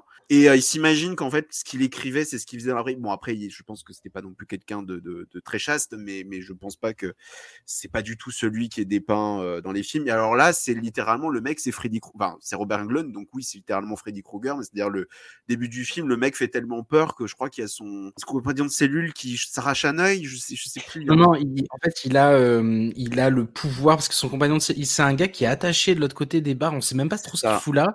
Ouais. Et en fait, euh, à force de le, de le regarder et de lui parler, il a ses yeux qui se crèvent. Il aurait un peu des pouvoirs mystiques, ce qui explique en gros, euh, enfin, ce qui sous, rend possible. n'explique rien. Ça n'explique rien, non, c'est vrai, mais on va dire, on comprend pourquoi finalement par, euh, il a des pouvoirs un peu mystiques qui font que il va vivre à travers sa descendance. Paul Chevalier, aussi interprété par Robert Englund en 93. Sachant que, alors je suis pas sûr, je crois que si Towers avait aussi produit un film qui s'appelait Danse macabre, qui est souvent confondu avec Marquis de Sade, où il y a encore Robert Englund, Hmm. mais qui je crois dedans est, est Andra Queen, enfin je sais plus, je- je- je- c'est un film que je n'ai jamais vu. Mais bon bref, c'est une période de décadence, et moi, moi le film je l'ai vu quand même, je crois l'année dernière, parce que je me suis dit mais il faut que je vois ce truc, c'est ça a l'air quand même, euh, ça a l'air quand même improbable. Et ce qui est dommage, c'est que moi je trouve que ça a quand même un charme dans le n'importe quoi. C'est quand même bien réalisé. Oui, mais c'est voilà, il y a quoi. quand même c'est euh, il y a une tentative d'éclairage. euh, Il y a un côté, voilà, il y a un côté vraiment plaisir coupable. Après, le problème, c'est que le, le sujet est quand même très bis et que le film aurait pu être encore plus bis. C'est-à-dire que si on sort de quelques scènes d'hallucination à la Ken Russell, mais bon, Ken Russell euh, de supermarché, c'est pas la folie quand même. C'est en fait finalement le film n'est pas aussi décadent que pour il pourrait l'être. Il y a quand même une scène de sexe dans des tapis sur des tapis d'Orient. Et je crois que je n'ai jamais entendu une actrice pousser des cris aussi bizarres de toute ma vie. Euh, mais bon, ça aurait pu être. Je trouve que ça aurait pu être encore plus too much en fait. C'est ça qui est un peu dommage, presque dans le n'importe quoi. Mais je trouve que c'est un petit charme quand même. Après, J'aurais préféré que ça aille un peu, enfin que ce soit un peu plus too much des fois quand même. De quoi? J'aurais préféré que ce soit un peu plus too much histoire Oui, qu'on voilà, rigole un petit peu. on s'imagine secte de Sadienne, machin, donc Ouais. on s'imagine des trucs. Et puis finalement, le film est quand même assez euh, sage. Oui, ouais, c'est, j'ai même pas le souvenir qu'il y ait beaucoup de scènes, euh, Mm. beaucoup de scènes d'horreur. Enfin, c'est, quand même, euh, c'est très léger, quoi. C'est, un produit de vidéoclub. Mais ça a son charme. Son- son- Ouais. Le charme de la- des productions Harry Tower, c'est-à-dire de vraiment un truc, tu te dis, ça existe. Voilà. Je suis, je suis assez d'accord. Je suis assez d'accord. Et c'est vrai que pour le coup, Robert Englund arrive à faire peur, quoi. Ah c'est bon? ouf, mais euh, dé- il est dégueulasse. C'est incroyable. Il cabotine à la, à la, à la, à la Robert Englund. Hein. C'est pas, c'est- il fait du pur, pur, pur Robert Englund. Mais alors, ça marche de ouf. Et il y a un aller-retour hein, pour que les, les gens comprennent. C'est-à-dire que ça démarre sur une sorte de scène de flashback où on voit le marquis de Sade. Euh, après, ça se passe dans les années 90 à Alexandrie, mais de temps en temps, on va avoir des retours au marquis de Sade et, à des passages de, sa torture. Et à pourquoi aussi, parce que c'est ça aussi, c'est que sa, victime dans les années 90, à, à son descendant, donc Paul Chevalier, est potentiellement la descendante aussi de, enfin même pas plus que potentiellement, une sorte, presque une réincarnation de la femme qu'il avait fait enfermer à l'origine. Euh, Marquis de Sade. Et euh, et il y a une sorte de, de vengeance euh, intergénérationnelle comme ça. Alors, pff, c'est ouais. Le mec a confondu la momie et Marquis de Sade, quoi. Ouais, euh, complètement. Je je sais même pas si j'aurais tant de choses que ça à rajouter sur ce film. Non. Les, les scènes voyez-le, c'est hallucinant. Voyez-le, franchement, c'est hallucinant. C'est d'un mauvais goût, mais euh, Ouais. presque remarquable, honnêtement. On passe à une, euh, une nouvelle tentative d'anthologie. Un, un film qui a fait son petit effet à l'époque, quand même. C'était vraiment plus un phénomène de vidéoclub qu'autre chose. Euh, Body Bags, Sac Sac à cadavre. Je sais pas pareil si c'est français ou québécois comme titre. Et en fait, voilà, c'était une tentative de, de, de, de série qui n'a pas été euh, validée et qu'on a regroupé, trop, en hein, fait. c'est très euh, étrange. euh. hmm. Moi, je l'ai vraiment appris là. Bah, de toute façon, on voit Showtime Presents, donc on, Ouais, voilà, s'imagine qu'ils ont voulu faire leur euh, Tales the Crypt, quoi. exactement. Ouais. Mais- Et où le, co- le coryphée, le, le gardien de la crypte aurait été joué par John Carpenter, qui est euh, apparaît ici maquillé. même. Je sais pas. Ah, si, Ah ça bon va. Moi, j'allais dire justement, pas, ouais. ça m'a- je trouve quand même qu'il, parce que c'est quand même un mec. Enfin, je veux dire, il a quand même, il a toujours une tête de papy. Ouais. C'est pas un réalisateur qui joue avec son image. Hmm. Et je sais pas, moi, je trouve qu'il s'amuse. Ah oui, oui, oui, je suis d'accord. C'est très, c'est très, c'est très, très perturbant je, de voir John Carpenter qui, qui fait des blagues de mauvais goût et tripote des cadavres. Ça, je, j'en doute pas. Mais, mais je trouve qu'il s'amuse quand même. Donc il joue le gardien de la morgue, qui raconte les histoires des cadavres les plus originaux en fait qu'il peut trouver euh, chez lui. En fait, moi, le, le problème, c'est que c'est, on, on a vu beaucoup d'anthologies avec à chaque fois le gardien de la crypte, les- cette espèce d'aberration de speakerine 3D, euh, le Freddy, Freddy Krueger lui-même, et euh, voilà, voilà, au bout d'un moment, ça m'a saoulé. Je te sens tellement, mais je te- j'allais te dire, je te sens tellement désenchanté. Ah ouais, ouais, donc j'en pouvais moi, plus de ce principe-là, en fait. quoi. C'est ce que bah, en fait je trouve que enfin moi j'ai- le film je l'ai je, je- je vu sur les défunts jeudi de l'angoisse j'ai l'impression de dire ça à chaque fois mais c'est le cas et le film avait été retitré petit cauchemar avant la nuit je ne sais pas pourquoi et qui était d'ailleurs cut de chez cut ça je- malheureusement je ne me Ouais. suis rendu compte qu'en voyant des passages euh, sur la nuit gore de, de, de Canal+. Je- J'avais vraiment bien aimé à l'époque, et là, franchement, je l'ai revu, et je me suis vraiment régalé, moi, personnellement. Je... Ah ouais? Ouais, ouais, ouais. Je, Il faut quand même préciser que les, les- les- il y a trois histoires. Les deux premières, c'est John Carpenter. Mhm. Euh, la première, The Gas Stop, The Gas Station, pardon, c'est un slasher tout bête avec une, une, une jeune fille qui, euh, qui est employée pour garder une station service la nuit. Moi, je, je, je trouve formidable. Genre, c'est, il y a aucune ambition visuelle. Genre vraiment, je pense. C'est, ça, ça n'a rien de fou euh, visuellement, mais je trouve ça d'une efficacité. Moi, ça, ça m'a rendu dingue. Alors que pourtant, je, je, je bouffe des, des, des, des, des sècheurs et des conneries de ce genre à longueur de journée. Il y a euh, Wes Craven qui d'ailleurs fait un caméo vachement Oui. flippant. Oui, oui, tout à fait. Et Sam Raimi, dont je ne préfère même pas dire c'est quoi son caméo, tellement c'est euh, improbable. Mais je trouve que ça fonctionne vraiment, mais alors super bien. En plus, il y a, comme d'habitude, une musique de Carpenter qui est top. Et le deuxième, euh, oh putain, alors, le deuxième. Oh là le là. deuxième, non, non, non, attends. Le deuxième, à l'époque, à l'époque, j'aimais pas parce que je me disais, mais qu'est-ce que c'est que ce truc? En fait, il faut le revoir en te disant que tu, tu vas pas regarder un truc d'horreur, c'est vraiment juste, juste une comédie en fait. Une blague, en fait. Ouais, Une ouais. blague, ouais. Ou Stacy Kitsch qui euh, doute de Stacy sa virilité, euh, malheureusement devient si Kitsch qui devient Fabio, quoi. C'est ça. qui essaye par tous les moyens, mais vraiment tous les moyens d'avoir des cheveux. Et qui euh, décide Mon de Dieu. faire implanter euh, bah, des cheveux par un savant fou qui est joué par David Warner. Donc déjà, ça annonce que... Non, mais déjà, le casting, enfin, je sais pas, il y a Oui, euh, oui, oui. Deborah Harry, Sheena Easton. Enfin, je veux dire, mais qu'est-ce que c'est que ce casting?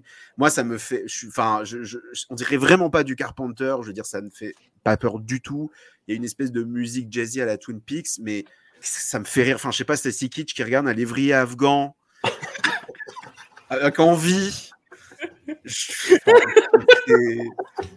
Non, mais je veux dire, c'est, c'est... je- J'ai vraiment l'impression que sur ce, ce- ce truc-là, ils se sont amusés. Ouais. Et puis arrive le segment de Hooper qui, malheureusement, il y a un peu le moins bien, le, le moins bon, euh, où il y a Mark Hamill qui est l'incarnation vivante de, de Flanders dans Les Simpsons. C'est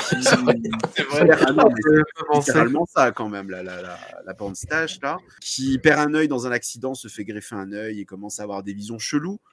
Et le problème, c'est que ben, ça, fait, ça, ça fait le job comme un épisode des Contes de la Crypte, mais le Mm. problème, c'est qu'il manque l'essentiel d'un épisode du Contes de la Crypte, c'est-à-dire que bah, ça ne va, ça va un peu nulle part, c'est-à-dire qu'on on devine bien que l'œil ne vient pas de quelqu'un de très fréquentable. Euh, Moi, j'ai Kitsch avec ses cheveux longs euh, imprimés dans la rétine, quoi. Moi, je ne peux plus. les, les, les, les scènes de vision sont quand même bien glauques. À l'époque, elle m'avait bien mis mal à l'aise et je, enfin, je trouve quand même que euh, on sent quand même que Toby Hooper est là. Après, voilà, le truc c'est que bah pff, ça, ça va un peu nulle part quoi. Le mec euh, devient fou et puis euh, Twiggy, la pauvre qui passe son temps à pleurer et, Ouais. et à geindre, fait pas grand chose non plus. Mais globalement, Body Bag, j'aime bien. Franchement, j'aime bien le, le- cette espèce de vibe début des années 90, un peu, un peu glauque. Je- je- Non, vraiment, vraiment, j'aime bien. En le revoyant, là, j'ai vraiment passé un bon moment. Bah, pareil. Exactement pareil. Et euh, vraiment, euh, pour le coup, euh, le, le- le premier segment, je trouve que ça suinte John Carpenter de partout. ouais, ouais. quoi. En termes de mise en scène et tout, ce qu'il arrive à faire avec une pauvre station essence à un pauvre guichet, c'est- je suis pas sûr. Est-ce que c'est le segment le plus long? Je sais plus si c'est celui-là ou celui de Top Duper.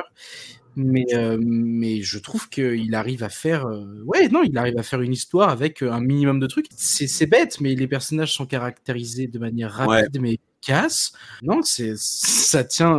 Enfin, vraiment, tu, tu sens que c'est aussi le supérieur segment, quoi, de, de tout le truc. Après, le deuxième segment, c'est vrai que c'est plus de l'ordre de la panne, C'est une blague. euh, une voilà. blague.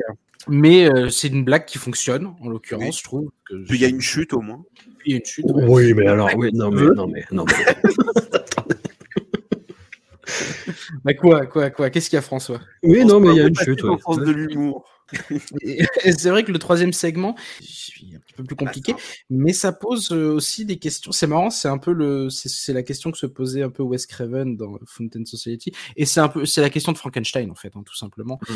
C'est que euh, bah, euh, Mark Hamill va recevoir, à travers un processus expérimental, un nouvel œil, et il s'avère que cet œil était l'œil d'un condamné à mort, et c'est en gros, en fait, c'est tous ces films-là, c'est, enfin tous ces, ces principes-là où il y a une partie du corps qui est greffée sur un autre et que la partie euh, euh, commence soit à devenir autonome, soit à Oui, rendre la un grand classique. méchante, euh. c'est se poser la question où se situe l'âme en fait en gros Mhm. c'est c'est cette question que se posait euh, Wes Craven dans euh, dans Fountain Society même dans dans, dans Frankenstein le cerveau qui est transplanté c'est le cerveau de de quelqu'un qui avait commis des crimes et là bah c'est un peu ce que pose comme question Toby Hooper est-ce que, est-ce que, est-ce que l'âme est située dans les yeux? Et, euh, et, je trouve que le segment est plutôt pas mal. Le, la, la, tension monte. Euh, il y a pas mal de aussi Trigger One. Je crois qu'il y a une scène de viol. Il viole sa femme à un moment donné euh, ou un délire. Enfin, c'est pire que ça en plus. C'est vaguement nécrophile la scène. Enfin, c'est oui. ouais, c'est un peu ouais. Mais, mais ouais, et puis alors, par contre, il y a un truc que j'ai moyennement saisi, c'est tout le rapport à la Bible. Hein, ça, c'est mon. Bon. Ma mauvaise compréhension du religieux, peut-être, mais il y a un rapport à la Bible dans tout ça, sachez-le. Mais ouais, non, j'ai trouvé, j'ai trouvé pour le coup Body Bags dans sa totalité. pour le coup, c'est quelque chose dans lequel j'ai quand même pris du plaisir. Les segments étaient pas mal. On, sent que derrière, c'était pas euh, Toby Hooper tout seul aussi. Ouais. c'était qu'il était, il était appuyé et, euh, et, et, pour le coup, ça, ça reste un truc qui, qui est plutôt chouette. Ce qui est très étrange, c'est que je ne saurais pas expliquer ça, mais il y a deux autres films de, de la, même, euh, la même période qui sont euh, Sleepwalkers, La Nuit déchirée, et l'autre c'est Innocent Blonde de John Landis. Et je ne sais pas pourquoi dans ces trois films, il y a des caméos partout. C'est-à-dire que là, bon, mm. il y a ceux que j'ai cités, mais il y a aussi Roger Corman et Toby mm. Hooper. Et dans La Nuit déchirée, c'était pareil. On voyait John Landis, on voyait Stephen King, on voyait euh, je crois qu'on revoyait Toby Hooper, je crois. Avec Clive Barker aussi. Euh, Clive Barker. Mm. Euh, Nelson on voyait Dario Argento, on voyait, euh, on voyait encore Sam Raimi. Enfin, je sais pas du tout ce qui s'est passé à l'époque. Surtout que les films, je crois pas que sont été réalisés sous les mêmes, sous le même studio. On aurait dit que les mecs voulaient s'amuser. Je, je, je, ne sais pas. Je, je ne sais pas ce qui lie ces trois films. C'est tout. C'était fun, fun, fact. Euh, fun fact. Côté postmoderne, méta. Oui, oui, oui. avant l'heure, ouais, peut-être. Ouais. Et on en revient à ce brin de zinc total d'Ariel Towers avec The Mangler euh, en 1995, adaptation d'une nouvelle de Stephen King euh, qui est étirée en longueur de façon ah. très très très euh, très, très, très heurté, en fait. Hein. Moi, je l'ai vu euh, il, y a, il y a de ça cinq ans, en fait. Je l'avais revu il y a de ça cinq ans pour l'anthologie d'après une histoire de Stephen King chez euh, Slopio de Hachette Heroes. Euh, voilà, le toujours si vous voulez. Et en fait, à l'époque, moi, c'était, on, était dans l'abattage. Hein. Moi, j'ai vu ça entre 18 euh, enfants du maïs, 14 caries, et j'ai vu ça, j'ai fait oh là là, qu'est-ce que c'est que cette connerie? Et la revoyure, j'ai beaucoup, et en, ayant vu bah, toute la film de Toby Hooper avant, j'ai retrouvé ce côté dégénéré bah, par la présence de Robert Englund et puis par le côté j'en foutre total de la narration. Quoi. Moi, ça appartient à un genre enfin c'est c'est pas un genre mais euh, c'est une espèce de déclinaison du polar que j'affectionne particulièrement c'est le film où le hum, personnage principal de détective est complètement incompétent mais énervé contre tout le monde. Hein. Mais voilà, en exemple récent, bah, il y a bien évidemment Fleuve Noir avec Vincent Cassel, mais, euh, mais ah. là, en plus, l'enquêteur, c'est Ted Levine, bon, bah, qui est surtout connu pour être Buffalo Bill dans Le Silence des Agneaux, évidemment, et qui là est vraiment en mode euh, ce qu'allait devenir euh, Ted Levine dans les années plutôt 2000, c'est-à-dire vraiment le mec, mais qui articule à peine en fait. Tu vois, qui est vraiment et qui est pas content effectivement, qui est, qui super énervé sans qu'on comprenne pourquoi vraiment. Avec cette histoire mais en plus qui est complètement absurde quoi de de, de, de presseuse euh, possédée euh, qu'on va exorciser à la fin. C'est dans la nouvelle de Stephen King hein, l'exorcisme ouais, ouais, ouais. mais euh, voilà parce que j'avais sorti à l'époque et Hugo on avait un débat là-dessus mais euh, voilà film où, où, il n'y aurait pas de, de, body count si tout le monde faisait, se poussait de 3 mètres en fait tu vois. Parce que mais, mais bon, c'est François que ça marche avec tout cet argument. Je sais je sais je sais. Mais là c'est bah, bah oui il suffit de se, de se mettre oui, un peu loin de la machine pour pas être. Mais oui, non, mais je sais, j'exagère. tu veux me lancer maintenant Tu veux que je contre-argumente Non, pas je, je suis de mauvaise foi et je le sais, je sais.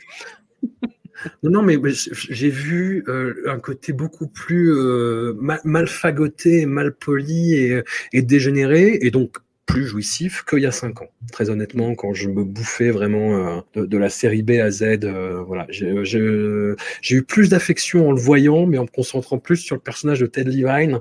Le, le, la performance de Robert Englund, moi, qui vraiment en fait, d'autant plus en le voyant après Night Terror. Enfin, il est drôle hein, quand il cabotine, mais là, putain, c'est trop quoi.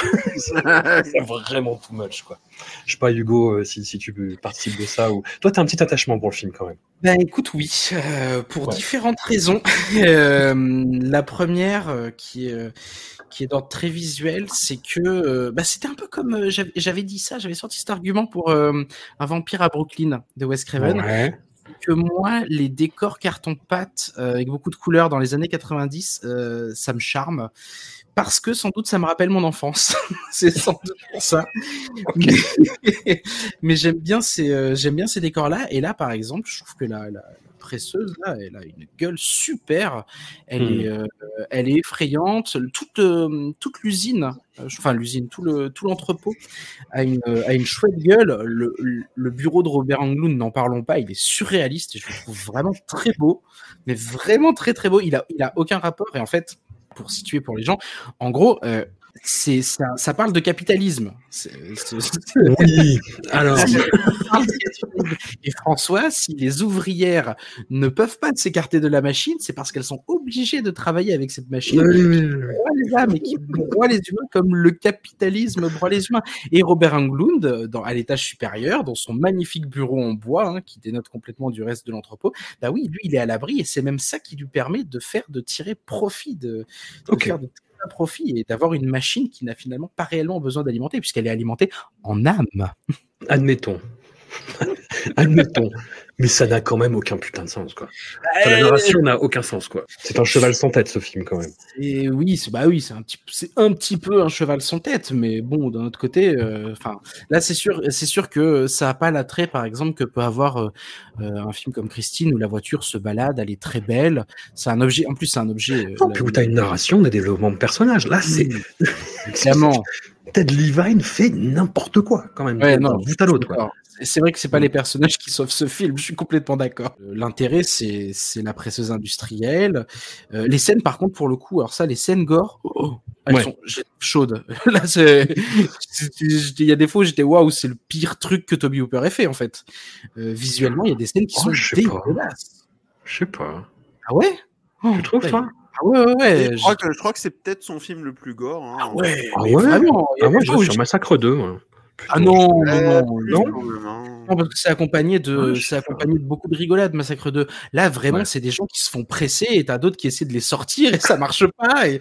Non, c'est pour le coup, il est vraiment plus dégueulasse que les autres, je trouve. Hein. Et surtout qu'ils vont les Ouais, voir ouais. ressortir en plus. Euh, donc non, c'est, j'ai trouvé plutôt dégueulasse, mais euh, mais ouais, non, j'ai j'ai de l'affection pour ce film parce que euh, Robert Englund, euh, il est à nouveau surmaquillé, il se balade cette fois avec des, des espèces d'attelles aux jambes qui fait qu'il a les jambes hyper rigides. Là, il est, enfin, il est dégueulasse, il est horrible. Il a un peu le même rôle que dans Marquis de Sade, mais bon, Robert Englund a un peu le même rôle tout le temps et c'est pas grave. C'est pour ça qu'on Mhm. aime Robert Englund. Euh, J'aime bien les décors. Forcément, le, le fond de l'histoire, c'est pas insufflé par Toby Hooper, c'était là dans la, dans la nouvelle de Stephen King, j'imagine. Hmm. Je trouve que forcément, il en fait pas un truc. euh, il en fait pas un truc incroyable. Il a un énorme problème de personnage. D'accord. Ce, ce détective, il est incroyable. Quoi. Il fout une amende, Super. il un taré. Il croise des gens et les gens qui, enfin, il fout des amendes aux gens qui croisent parce qu'il roule comme un taré. C'est incroyable. Et parce que les, les gens ne lui permettent pas de, mal rouler. C'est, enfin voilà. Mais, mais du coup, ouais, je trouve que il y a, y y deux trois chouettes idées et, et euh, ouais. À la fin, bon, la scène avec la, on va spoiler la fin, mais il y a beaucoup de 3D à la fin. Ouais, c'est la- bah, c'est l'arrivée des images de synthèse dégueu chez Toby Hooper. Et c'est mal. C'est très, mal, très, très mal. c'est- ouais, c'est ouais. mal, mais, ouais. Jérémy. Eh bien, euh, que dire d'autre sur la presseuse capitaliste euh, euh, Moi, c'est étrange, je l'avais jamais vu, alors que pourtant j'ai une espèce de d'affection un peu euh, torve pour les, les, les- les films d'horreur du début des années 90. Et c'est marrant parce que même pour un film de 95, je trouve que c'est un film qui, qui, qui est presque. Je dis peut-être ça à cause de ça, à cause des matte paintings, mais il a peut-être presque un côté un peu en retard. Alors moi j'ai un gros, en fait je l'avais jamais vu du coup là je l'ai vu et moi aussi j'étais assez surpris déjà. Je pense qu'Ariana Towers c'est un peu écarté parce que je trouve qu'il y a beaucoup moins, euh, on, sent beaucoup moins son influence dans le côté euh, baroque, mais par contre c'est vrai que c'est quand même un film qui a une direction artistique qui tient la route, où il y a, on retrouve le plaisir de, de, de- de mettre en scène des personnages euh, complètement, complètement zinzin, mais le problème, c'est que quand même une nouvelle euh, qui parle d'une presseuse à linge euh, maléfique sur un film d'une heure cinquante, ça ne va pas du tout. Enfin, je veux dire, c'est un film, c'est le film remplissage, c'est-à-dire que le film, Ouais. surtout qu'en plus la, la- la première victime arrive très très vite. Ouais. Euh, donc il n'y a pas de mystère quoi et euh, il faut quand même se farcir 1h50 de bah, de Ted Levine qui grogne et de Robert Tout le monde grogne, quoi. C'est et euh, voilà, le film a beau être ressembler beaucoup plus à son réalisateur. Enfin, c'est possiblement le film euh, qui ressemble le, le- le plus à Toby Hooper euh, de ce qu'il a fait dans les années 90. Mhm. C'est quand même 1h50 de presseuse à linge maléfique. et euh, ouais, voilà, il y a des trucs, voilà, qu'il y, y a des idées sympas. C'est vrai qu'à la fin, le mec se dit, je vais vraiment aller à fond. euh, Ouais. Et c'est très curieux, mais ça m'a rappelé un autre film de la même époque, qui est aussi une adaptation de Stephen King, qui est aussi une adaptation d'une nouvelle qui est dans Danse Macabre.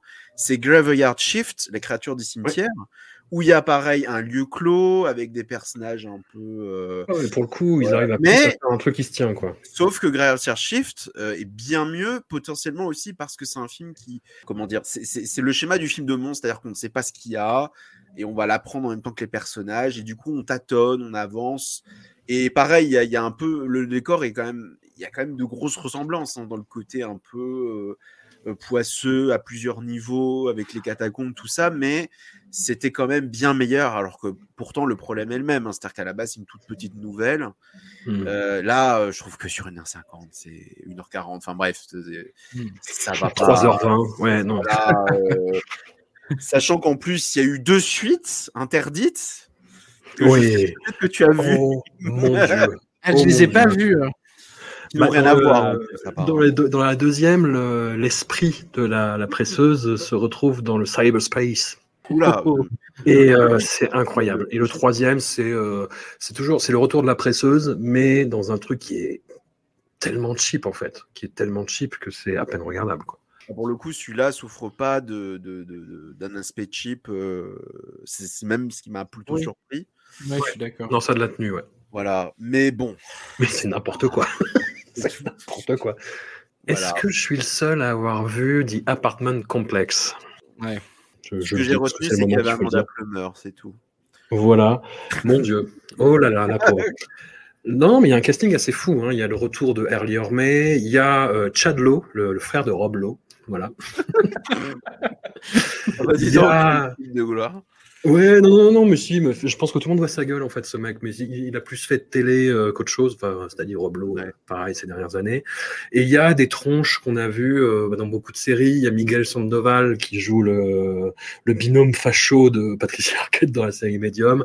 Il y a John Polito, Ron Canada, euh, Patrick Warburton qui jouait un petit ami de Helen Benes dans, dans Seinfeld. C'était le, celui qui, qui avait le, le blouson 8 Ball pour les amateurs Seinfeld. Et c'est un téléfilm qui est écrit par Karl Schaeffer, qui n'avait pas un CV de dingue après, mais euh, avant ça, mais qui euh, est surtout connu pour avoir euh, bossé sur les peut-être les créations les plus respectables du studio The Asylum. Alors The Asylum, c'est les gens qui se sont spécialisés vraiment dans ce qu'on appelle le mockbuster, c'est-à-dire vraiment en fait des produits au rabais pour clients de VOD bourrés, grosso modo, c'est-à-dire qui ont fait des Transmorphers, qui ont fait euh, Titanic 2, ce genre de trucs, des trucs vraiment honteux quoi, mais parfois drôles. Et euh, Carl Schaeffer, c'est le, le créateur de la série Z Nation en fait, qui est un rip-off évidemment de, de Walking Dead, mais en complètement euh, débile et, euh, et parfois assez drôle. Et du coup, il a créé le spin-off qui pour le coup est très très sérieux et qui est réalisé par euh, ce réalisateur que j'aime bien, qui s'appelle John Hyams, le fils de Peter euh, et donc la série Black Summer sur, sur Netflix, série de zombies très étrange, mais mais qui vaut le coup d'œil. Et donc là, voilà, c'est- un de ses premiers essais, et c'est une espèce de répétition en fait pour euh, Toolbox Murder, quoi. Ça se passe dans un immeuble. On a le personnage de Chad Lowe qui est euh, le nouveau gardien, euh, qui découvre que l'ancien gardien a été assassiné et qu'il se passe des trucs un petit peu bizarres. Et il y a un côté en fait euh, bis rigolo, comme je le disais, vaguement dégénéré, mais quand même sage. Hein, ça reste du, du téléfilm Showtime, euh, mais mais du téléfilm Showtime des années 90, c'est-à-dire pas avec le côté complètement sanguinolent et, déviant de maintenant. C'est rigolo, mais c'est vraiment vraiment pas grand-chose quoi. C'est c'est très léger. Il y a, un ensemble cast comme on dit, un, casting avec plein de gueules. Effectivement, Amanda Plummer qui joue. euh, un petit peu le rôle de folle, hein. métonymique avec la robe, voilà, c'est-à-dire vraiment une nymphomane euh, qui va essayer de, de pécho Chadlo tout le long, et de pécho tout le monde d'ailleurs. Mais euh, voilà, je, je pense que j'aurais oublié ce film d'ici 15 jours, très très honnêtement. Et j'aurais tout autant oublié le film suivant. Le Oh non. passage aux années 2000 se fait dans un Il est Voilà. celui-là. dans un hurlement crocodile euh, que crocodile que je n'avais jamais vu que j'ai découvert dans une VF mes amis. Oh Ah, mais de, de de feu et de métal quoi. C'est une VF mais de, de- de- apoplectique. Tu sens que le film est naze hein. tu sens que le film est vraiment atroce. On parlait de l'arrivée des images de synthèse dans The Mangler mais là on y est. Et ouf ouf la ou la douleur et c'est euh, je sais pas c'est c'est même pas euh, C'est vois, image, quoi. c'est New Image, ouais, voilà. On, on a beaucoup euh, glosé sur le côté euh, dégénéré, fin de race des slashers euh, des années 80.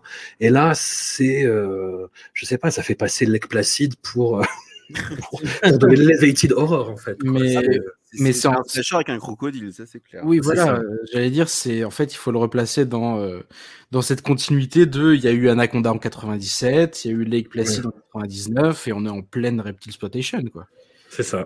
C'est euh, mais au moins là, tu vois, François, euh, dans Crocodile de la mort, on voyait pas le crocodile. Et ben là, Ouais. on le voit, Trop Ouais. on le voit bien. Oui, oui. Tirez-lui dans les yeux, tirez-lui dans les yeux.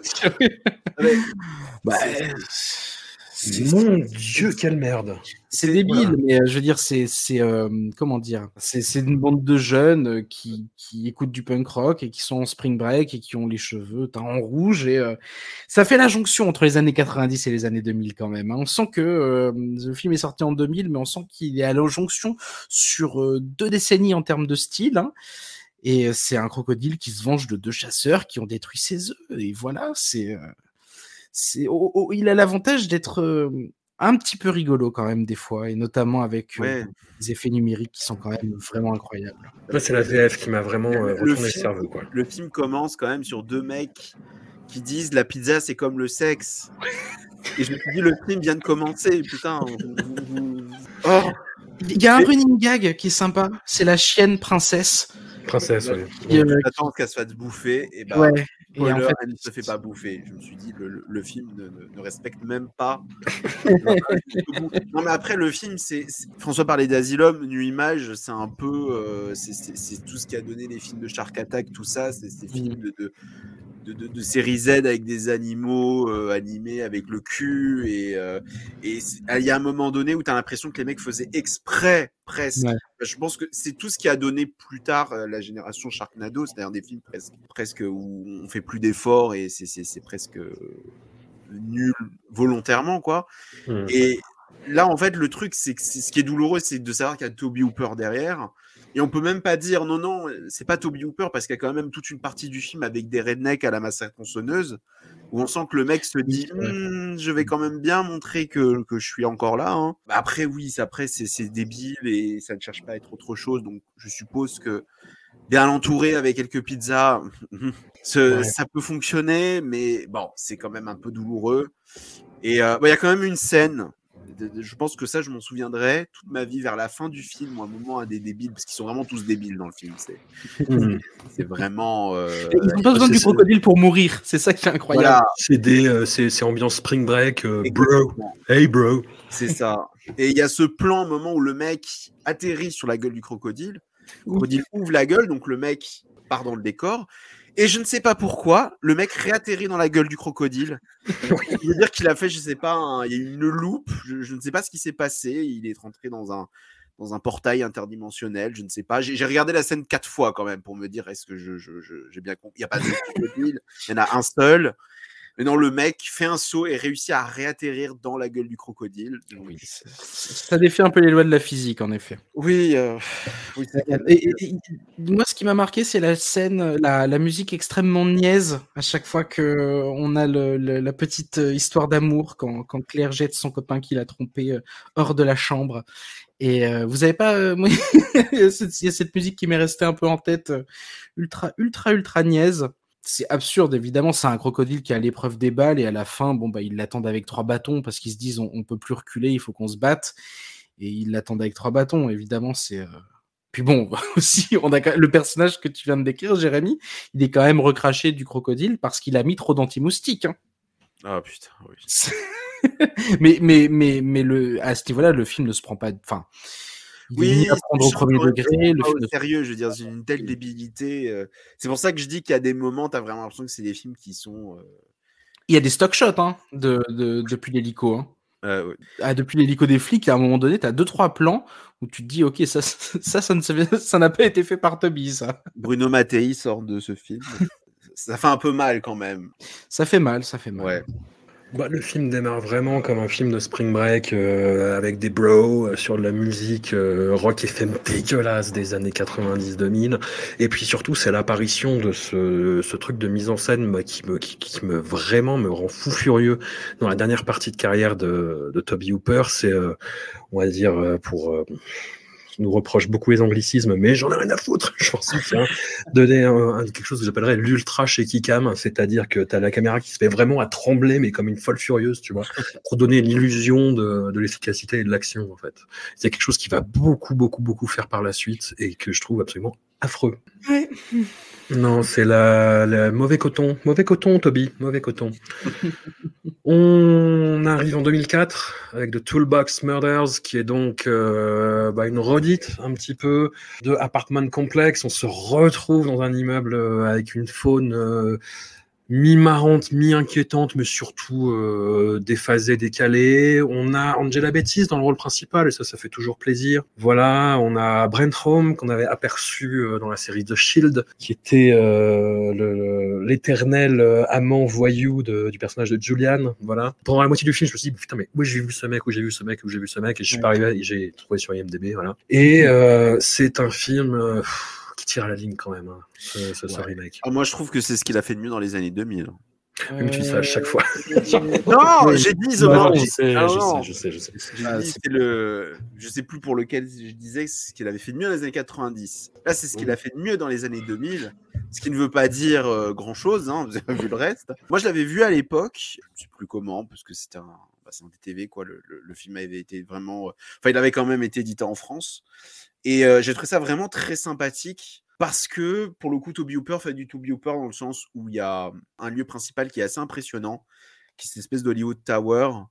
Et euh, je trouve l'idée assez bonne, cette idée de Hollywood Tower qu'on essaie de refaire, mais qui est dans un état pas possible, avec vraiment un côté euh, très poisseux. Puis, en effet, Angela Bettis, d'ailleurs, c'est- assez drôle parce que c'était la révélation de May et tout le monde à l'époque était fou, euh, fou, de cette fille. Et, euh, et, et c'est drôle de se dire qu'en fait, May, c'était pas du tout, euh, c'était pas du tout ses débuts, c'est-à-dire que même euh, 15 ans avant, elle avait joué dans un film de, de nonne de Franco Zeffirelli où elle était très très bien d'ailleurs.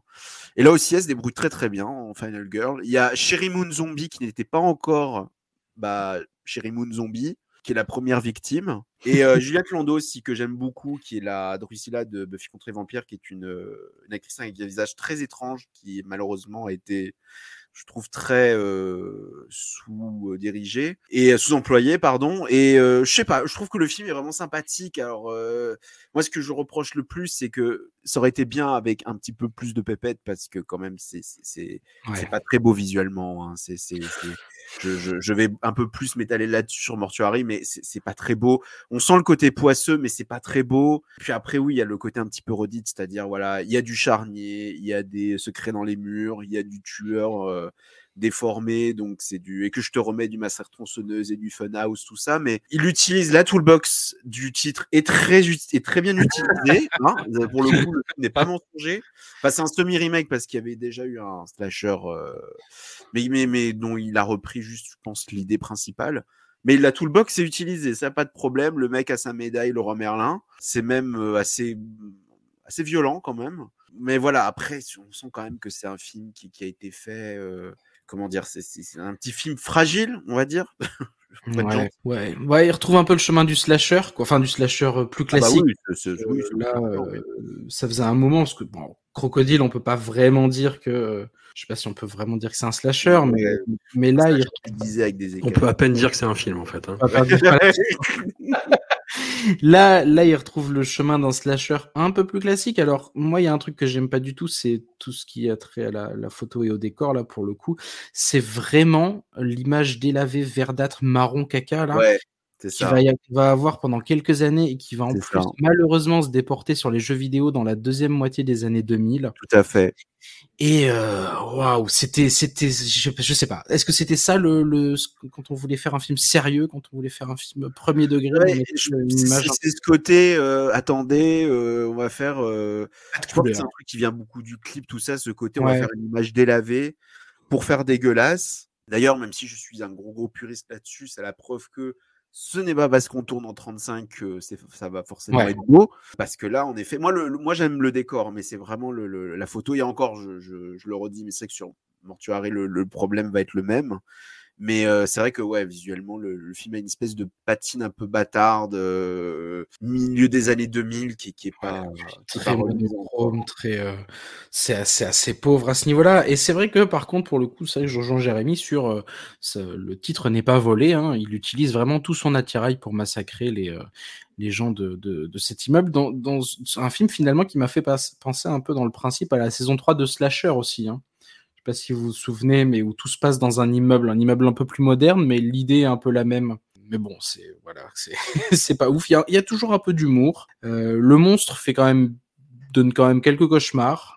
Moi, j'ai du mal bien magnanime quand même. Ouais, non, Parce que pareil, Il y hein, a que moi euh, qui, qui essaie de rattraper un peu le truc. Non, quand quand même ultra euh, répétitif, Oui. ça, ça tourne en rond, c'est, euh, t'as toujours ce truc, ce, ce, ce, ce, ce gimmick moi, qui m'insupporte, des flics qui disent oh là là quand même, vous ne prévenez plus rien, et puis qui reviennent quand même à la fin en Deus Ex Machina, tu vois.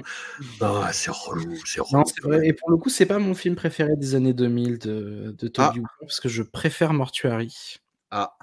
Mais, euh, mais ouais, non, c'est. euh, Non, et puis c'est vrai que pour le coup, on se sent un peu étriqué hein, dans le dans l'immeuble, je trouve. au bout d'un moment. C'est un côté un peu étouffant de toujours filmer ce. ce- Enfin, j'imagine que, que, que, que c'est voulu, quoi, mais euh, le manque de scène à l'extérieur fait que. bah, ça, ça participe au côté répétitif dont tu parlais, François. hein. C'est-à-dire que on voit vraiment toujours les mêmes murs, quoi. C'est. On appelle un film de couloir, euh, Ouais. littéralement. Voilà, de, de parquet aussi un petit peu. Bref. Une scène à la- si, si, je suis en train de, je suis en train de, ça y est, je, je relis bien mes notes. Il y a la scène où il traverse le, planche- le plancher à la fin qui est bien dégueulasse et qui, là, nous rappelle quand même qu'il y a du Toby, qu'il y a encore un petit Toby qui dort euh, à l'intérieur de cet homme. C'est, euh, c'est le- une esthétique très massacre à la tronçonneuse au moment où Ah oui, complètement. ouais. il traverse le parquet et, qui se retrouve euh, bah, au milieu d'un charnier, euh, enfin de, de vraiment de, de- de vieux cadavres et de squelettes. Où là, on se dit oui, ok, il y a encore un peu de, de dégueulasse là-dedans, mais bon, c'est, c'est ouais, il est difficile à sauver quand même. Moi, je ne le sauverai pas, très, très personnellement. Mais bon. Alors, Mortuary. Ah là là, un, un autre dossier. Il y a, il y a eu beaucoup, euh, quand même, euh, il y a eu beaucoup de, de- de gens qui ont défendu Mortuary à l'époque de Oui, sa sortie, dans les le pages de Mad Movies, euh, notamment. À l'époque, euh, je pense que c'était ce. Comment dire Peut-être cette espèce de plaisir de se dire Ah, on va voir un Toby Hooper au cinéma. Il y a enfin un Toby Hooper qui revient au cinéma. Ouais. Je pense que ça a beaucoup joué. Il a un côté Alors. sympathique quand même, ce film. Oui. François, descends, descends. François, il est interdit, il est là. Bon, bon, bon. Non, j'aime bien la dernière partie, où à partir du moment où ça commence à bah, riper c'est le euh, n'importe quoi en fait quoi. Ah non, ouais, d'accord. une famille arrive dans une morgue où la mère est praticienne mortuaire, euh, thanatopractrice, pourrait-on dire, je ne sais pas. Oui, actrice, ouais. Dans cette maison, comme dans la ville, il se passe des phénomènes mystérieux qui vont finir sur une espèce de bah, d'invasion zombie finale, mais chelou. Je, je sais pas. Oui, alors avec ça, mais entre les deux, quand même, euh, pour le coup, des personnages euh, qui sont des personnages, quoi. Contrairement à, plusieurs de ses précédents films, là, il y a quand même, euh, enfin, je sais pas, des, des, des un adolescent, une jeune fille. Enfin, je trouve qu'ils sont, ils ont, je sais pas, un minimum de crédibilité. On s'attache un, un petit peu à eux. Il y a une- il essaie, lui essaie de s'intégrer dans, dans cette nouvelle vie en essayant de chercher du, un petit travail euh, au resto du coin. Euh, Je trouve qu'il y a une ambiance relativement sympathique et un truc que j'ai bien aimé encore, hein, ça, on est plus dans les années 90, mais quand même, euh, du décor et hum, je trouve que l'emplacement de la maison est chouette. Avec le, le- le- Le quartier est sympa, Le quartier, c'est je sympa. le jardin bien orienté est-ouest. Non, mais Mais je crois qu'il faut quand même préciser que la maison dans le film est inhabitable. Hein. Les, oui, les- oui, ça il lui va. marque là-dedans, mais genre, mais même pas en Oui, rêve, c'est-à-dire, je, je- et il ne la retape pas. Ouais, ouais, ouais, c'est vrai. Mais non, non, je veux dire, avec les collines derrière, avec le cimetière devant, je trouve que c'est un, un, un, petit décor qui, qui fonctionne comme ça. Après, euh, c'est vrai que c'est pas euh, toujours, enfin, un peu comme pour Toolbox Murder, visuellement, euh, on est sur euh, une esthétique un peu délavée, euh, des scènes qui, ouais, qui, manquent un peu de couleur, qui, ont, qui manquent de peps, hein, globalement. Hmm mais je, je, trouve quand même plus sympathique que. Mais je, je, enfin, je trouvais les personnages plus sympathiques que dans Toolbox Murder, un peu plus visuellement un peu plus joli, un peu plus ouvert, et surtout la dernière partie quand ça part en cacahuète, tout ce qui est zombie, tout ça, je, trouve quand même, enfin, ça, ça, fait le taf. Bon, je suis plus euh, effectivement sur celui-là que sur Toolbox Murder, mais ça met une heure à démarrer quand même et ouais, euh, mais je trouve le casting chose, hein, euh... je trouve le casting pas dingue quoi je trouve les gamins insupportables tous pas juste ceux de la famille, mais vraiment tout le reste ouais. du casting. Et euh, c'est vraiment euh, voilà que de comète de euh, des gangs de gosses, euh, des slashers des années 2000 quoi. C'est vraiment de, des mecs qui ont été recalés au casting de Urban Legend 2, tu vois quoi. Ah, ils, ils sont trop jeunes pour ça. Ouais, ouais, ouais. Et Denise Crosby, moi, je la trouve vraiment étrange, cette actrice, la, la théâtre-actrice bah, du Moi, coup. je l'aime bien pour cette raison-là, justement. Ouais, ah ouais. ouais. Oui, oui. Mais ouais, c'est la maman dans Pet Cemetery, donc je ne pense pas Tout à fait. par hasard. Mais, mais le truc, c'est que je, à l'époque, je l'avais vu, je l'avais assez vite oublié. J'avais trouvé ça quand même sympathique. Là, je l'ai revu. Je me suis dit, ouais, bon. C'est quand même un film très bizarre parce que on est arrivé au milieu des années 2000 il y en a fait le retour de leur cracra, tout ça, mais en fait, j'ai l'impression que c'était une période où on se cherchait beaucoup, ouais. avec ce côté de ah, on est revenu à un cinéma bis, bon bah ok, mais qu'est-ce que qu'est-ce qu'on va faire?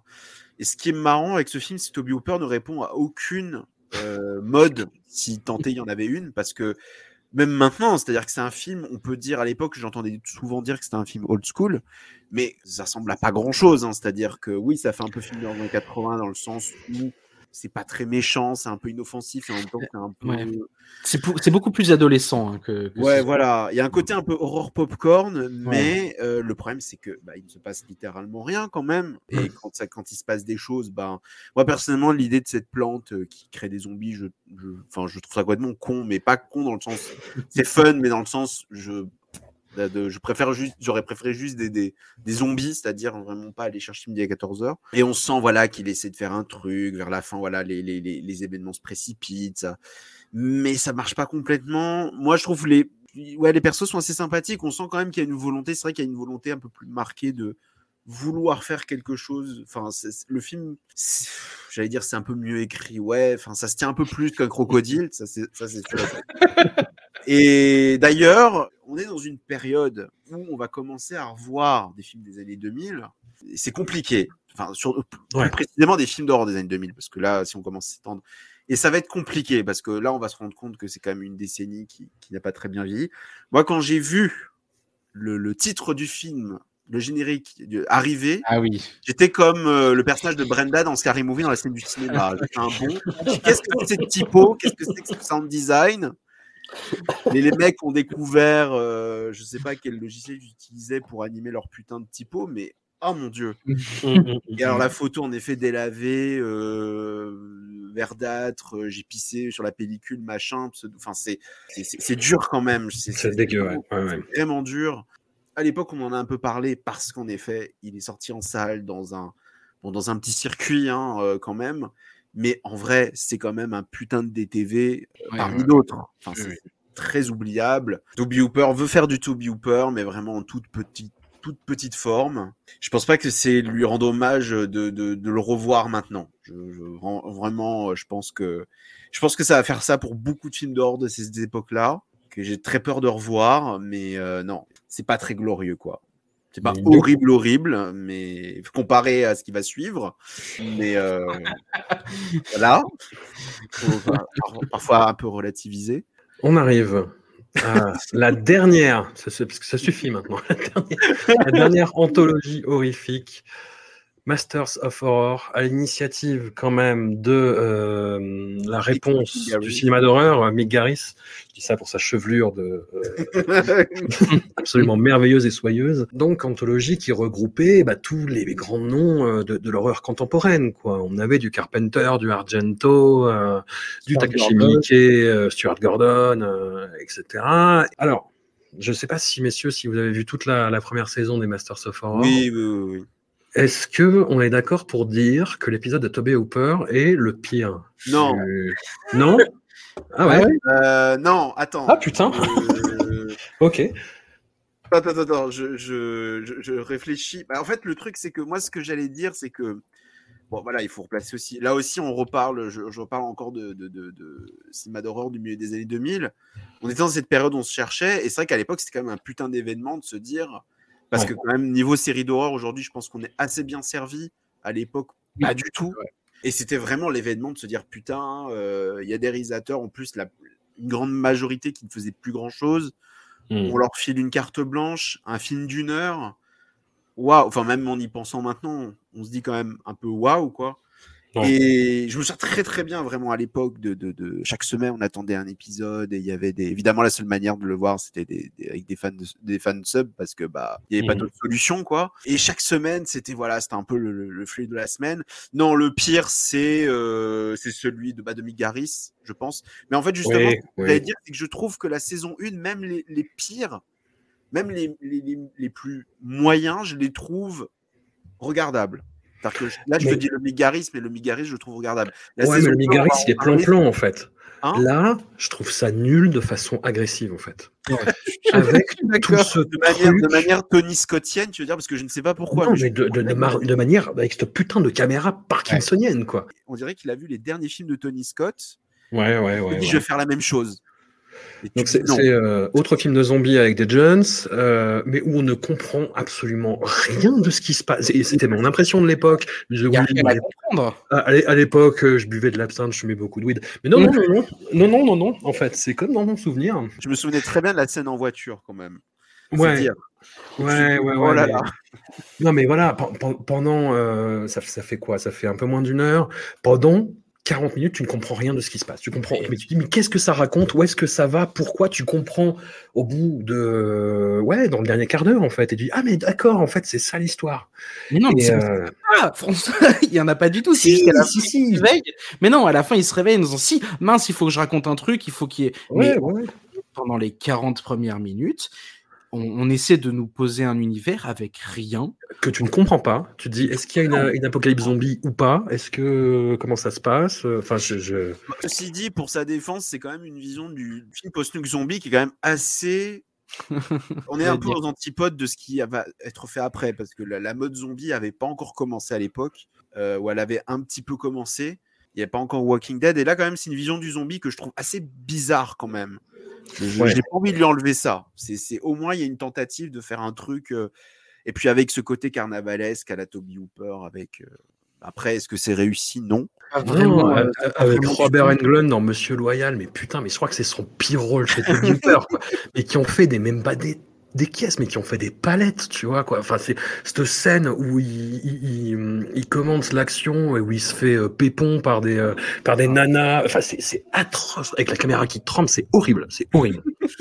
En gros, pas- pour, euh, pour, pour les auditeurs et les auditrices quand même, pour qu'ils n'aient pas à le regarder, ça se passe après une, une hypothétique troisième guerre mondiale. On est d'accord Tout à fait. espèce de post-apo et ça s'attarde en fait sur les adolescents, c'est-à-dire que les adultes n'ont plus trop de place dans ce dans ce monde post-apo. C'est un côté un peu non, je vais dire Mad Max 3 mais je, je Non, peux ratta- rattacher ça Mad Max Euh, et du coup, ils ont des on va dire ils se divertissent de de, de, de- de nouvelles manières euh, et notamment par la drogue et euh, il y a une drogue euh, qui réanime un peu les cadavres et qui déclenche les danses de la mort, danse des morts, et qui est utilisée par une par un club euh, pour euh, en gros euh, faire le show quoi. C'est des, c'est des gens qui sont déjà morts, ils leur foutent euh, ils leur foutent ce produit là, je sais pas si c'est un gaz ou je sais plus exactement. Et en fait, euh, à la toute toute toute fin, on comprend que l'héroïne a sa sœur qui est utilisée dans, dans ce club-là, qui est tenu par Robert Englund, et qu'en fait la mère était Il a euh, été vendu par sa mère. vendu par sa mère et on, on se doutait dans un flashback que la mère était pas très cool quand au moment de l'apocalypse elle a refusé de faire rentrer ses propres amis dans sa maison. On se doutait à ce moment-là qu'elle était pas très très Quelle cool. scène horrible aussi. Ouais. Ce, ce flashback de, avec l'orage qui amène cette espèce de peste noire. Putain, mais l'enfer numérique des années 2000, quoi. on est en plein cœur, là. On est au cœur de l'œil du cyclone de, de cette merde, quoi. C'est c'est- Ouais. c'est affreux. Et, et avec cet énorme problème, c'est qu'en fait, pendant tout le, pendant l'heure que dure euh, l'épisode, on ne sait pas du tout que la sœur de, de, de l'héroïne est, on, on, on- je sais même plus si elle est vraiment évoquée, elle est juste évoquée comme disparue. Et en fait, on apprend à la toute fin. Et c'est voulu parce que c'est ça la chute en fait. Oui, mais il y a pas de- oui, mais quand, euh, quand tu- euh, un truc avance comme ça et que pendant 40-45 minutes tu sais rien et qu'à la fin tu dis ah oui si il y avait, en fait, vraiment il y a, t'as vraiment le sentiment de voir du remplissage au début. C'est votre argument de tout à l'heure, messieurs. Au moins, il y a une chute. Mais voilà. Ah ouais non, on a rigolé devant Body Ah, Bag. je- Non, je- je- je- le, le film est tellement bizarre qu'en fait tu le regardes en disant mais qu'est-ce qui est en train de se passer? Je- Ouais, ouais. Il y a un peu bon, après c'est d'une lourdeur pas possible. Enfin il y a cette scène à un moment donné où euh, l'héroïne rencontre pour la première fois l'espèce de, de groupe de punk qui est très gênante hein, avec le mec qui dit je veux une grosse saucisse et moi je commande une huître bien juteuse. Et t'es genre mais vous êtes sérieux? Vous avez vraiment écrit cette scène? Vous l'avez filmée montée? Avec comme je disais des espèces d'effets visuels euh, à la Tony Scott du pot Hmm. mais je sais pas, en fait, je trouve le, ça tellement bizarre que j'ai j'ai pas envie de lui taper dessus. Mais oui, après, on est d'accord que c'est probablement, ça fait partie, sans aucun doute permis, des moins bons de cette saison 1, avec le, le, le, le Garis et le, euh, et peut-être le Landis qui est quand même pas, enfin, le Landis, après, je les ai pas blague, en revus. Je pense que ça doit être très douloureux à revoir. fait. Le Landis, je pense qu'il a mal, euh, comme, comme tous les Landis d'ailleurs. Très, très- Moi, j'ai- même pas été tenté de me dire, allez, on regarde, la- on regarde tout, on revoit tout, Mm. parce que j'ai vraiment très peur. Pour la Ouais. Le- J'avais vu la, la saison il y, a, il y a fort longtemps et je l'avais pas revu depuis et du coup pour j'ai juste regardé le premier de de Coscarelli. Dom Coscarelli, ouais donc de la série des fantasmes et, euh, et c'est vrai que sympa, hein. c'était pas top mais c'était quand même mieux que celui de Toby Hooper sans problème. Moi, j'ai revu le, le John Carpenter de la saison 1, Cigarette Burns. Ça doit faire mal, non? Euh, en fait, il y a, ce qui fait mal, c'est que t'as plein de tics de montage euh, Ouais. et euh, de trucs des années 2000 où tu dis putain, ça fait, ça fait Je pense chier. que ça- la série doit être vraiment un, un putain de concentré de justement tout ce que je disais à propos de cette horreur euh, du Hmm. milieu des années 2000 où on, revenait vers des trucs vraiment euh, graphiques et tout, mais, mais au final, est-ce qu'on faisait ça bien? Je, je ne j'en suis pas certain, quoi. C'est pas corrélé, ça ne fait pas sens. C'est-à-dire que la shaky cam, là on nous parle de jeunes dans un mode post-apo qui prennent des drogues chelous. La- tous les effets numériques, la shaky cam, les trucs vraiment dégueulasses, les passages en accéléré, si c'était fait avec, je sais pas, avec au moins l'ambition de se dire c'est lié à la prise de drogue, c'est lié, mais là non, c'est vraiment gratuit. Il essaye euh, d'insuffler quelque chose de nouveau dans l'incarnation et la représentation du zombie, qui, dans l'absolu, est intéressant, mais qui noyé dans cette espèce de maelstrom de très vulgaire, mais dans le mauvais sens du terme, en fait. C'est-à-dire que tu te sens, tu te sens même pas sale, mais tu te sens bête, en fait, en regardant euh, Dance of the Dead. Bah, du coup, ouais, ça, ça perd tout son intérêt, quoi. Ouais. Et je ne sais même pas quoi dire de l'épisode de Toby Hooper de la saison 2 Ah de Master ça, of Horror, The. Damn Thing. Ouais. Je, pareil, je ne comprends pas l'histoire, je ne comprends pas où ça va, je ne comprends pas le jeu des acteurs, en fait. rassure. Je ne comprends pas. Euh, t'as un truc gore, t'as un truc très très très très gore euh, qui clôt la première partie euh, de un truc, je sais pas, au bout d'un quart d'heure, grosso modo, avec cette espèce de corps qui fait la toupie sur une voiture là. Mais euh, je- qu'est-ce que c'est Qu'est-ce que ça raconte Qu'est-ce que pourquoi? Non, mais C'est très le- fun. le- ce qui- ce qui est dingue, c'est que, alors je ne sais pas si c'était pour la, la, la, la, la troisième qui du coup ne s'est pas faite, mais c'est fait sur une autre chaîne. Mais quand il y a eu, il me semble, la deuxième saison qui était euh, annoncée, il me semble qu'il y avait d'autres réalisateurs qui avaient été. Moi, j'ai le souvenir qu'il y avait des, des news qui évoquaient Lee Roth, euh, Del Toro, euh, possible Raven, parce que je ne sais pas pourquoi il l'a pas. Il aurait pu très bien euh, venir. Ouais, Et ce qui s'est passé, c'est que cette saison 2, qui est pour moi la saison 2 de l'enfer, hein, vraiment, J'adore le Joe Dante, mais c'est tout. le, le, le, le truc avec les, le fémicide là, Ouais, le Screwfly Solution, ouais. ouais. moi c'est le Landis que je trouve très bien pour le coup. En tout cas, c'est- pour le coup, cette saison 2 n'a complètement volé son titre de Master of Horror parce que des Masters, il n'y en a plus beaucoup. Non. Il y a des gens qui ne sont. C'est même pas. Est-ce qu'il y a un titre en dessous de Master Je ne sais même pas. Il y a des gens, on ne sait pas pourquoi ils étaient là, sans doute, qui, qui les ont croisés dans les couloirs euh, de Showtime et euh, enfin Showtime ou CFX, je sais plus. euh, C'est Showtime. Showtime. Croisés dans le couloir de Showtime, ils se sont dit ah bah tiens, euh, on a une série en route, alors euh, pourquoi pas. Ce qui fait qu'on se retrouve avec des gens comme euh, Ernest Dickerson Ouais. ou Tom Holland. Ouais. Même des gens, euh, le, le- le pauvre réalisateur japonais qui a été ramené, je ne sais même pas qui est cette personne. Mais vraiment, moi, à la saison 2, je n'ai rien revu. hein. C'est-à-dire que je me base sur mes souvenirs, mais j'ai des souvenirs d'une douleur. Le Carpenter, il est, euh, il est Ah, indéfendable. Oh là là. Il est indéfendable, le Carpenter. ouais. horrible. C'est vraiment horrible. Je pense que le, le, le, le, plus défendable, alors moi, le Dante, j'ai le souvenir que c'était un peu nébuleux dans, dans, ça ressemblait pas à du Dante, en fait. Euh, Non, effectivement. mais, mais, euh, l'histoire est ouf. Surtout aujourd'hui, je pense, par rapport Ouais, au- ouais, ouais. Euh, le Landis, j'ai vraiment le souvenir qu'il était bien meilleur que celui de la saison 1. Hmm. Et en fait, c'est tout. C'est-à-dire que le, le, le, Gordon ne sert à rien. Je comprends pas pourquoi il a adapté euh, le chat noir, alors que bon, c'est quand même l'histoire de peau la plus basique et adaptée au monde. Et le Argento, bon, est vraiment bourrino, est vraiment Ouais, bourrin, ouais, mais ouais. bon, allez, pourquoi pas dans le doute. Mais le reste, le reste. Et le Toby Hooper, ça tombe bien parce qu'il fait vraiment partie des, des, des worst of the worst, quoi. C'est, le film commence et il y a ce mec à un moment qui, qui braque son épouse. D'un coup, on sait pas pourquoi. Là, il y a des inserts, il y a la, caméra qui s'excite. Il y a en effet ce passage de la toupie, hein, qui, qui est digne d'un film d'or italien de la fin des années 80. Et en effet, on ne comprend rien à ce qui se passe. On ne comprend rien. On n'a pas une espèce de malédiction qui pousse les gens à se il y a un truc mutiler. à la. Lovecraft, une espèce de créature indicible du cul là, et il y a un moment, il y a un truc à un moment donné, j'étais effaré au tout début du film quand ils sont dans le diner. À un moment, ils sont censés avoir un orage, sauf que au lieu de faire un, un effet de lumière qui vient de l'extérieur, en fait, ils ont juste euh, mis un éclair blanc en post Hmm. Et, et tu- et alors qu'il fait jour dehors, hein, je précise. Oui, oui. Là, genre, oh, mais qu'est-ce qui se passe? Et t'es genre, non, mais euh, vous êtes, vous êtes sérieux là? C'est incroyable. Il y a une scène avec un mec qui se détruit la tête à coups de marteau. La scène est Mm. assez impressionnante, mais on ne sait pas ce que ça vient faire là. C'est horrible. On dirait qu'il a voulu faire du Lovecraft, du Stephen King. On se fait chier. C'est horrible, mais vraiment, je pense que c'est vraiment, mais vraiment ce qu'il a fait de pire. Film, série, euh, confondu.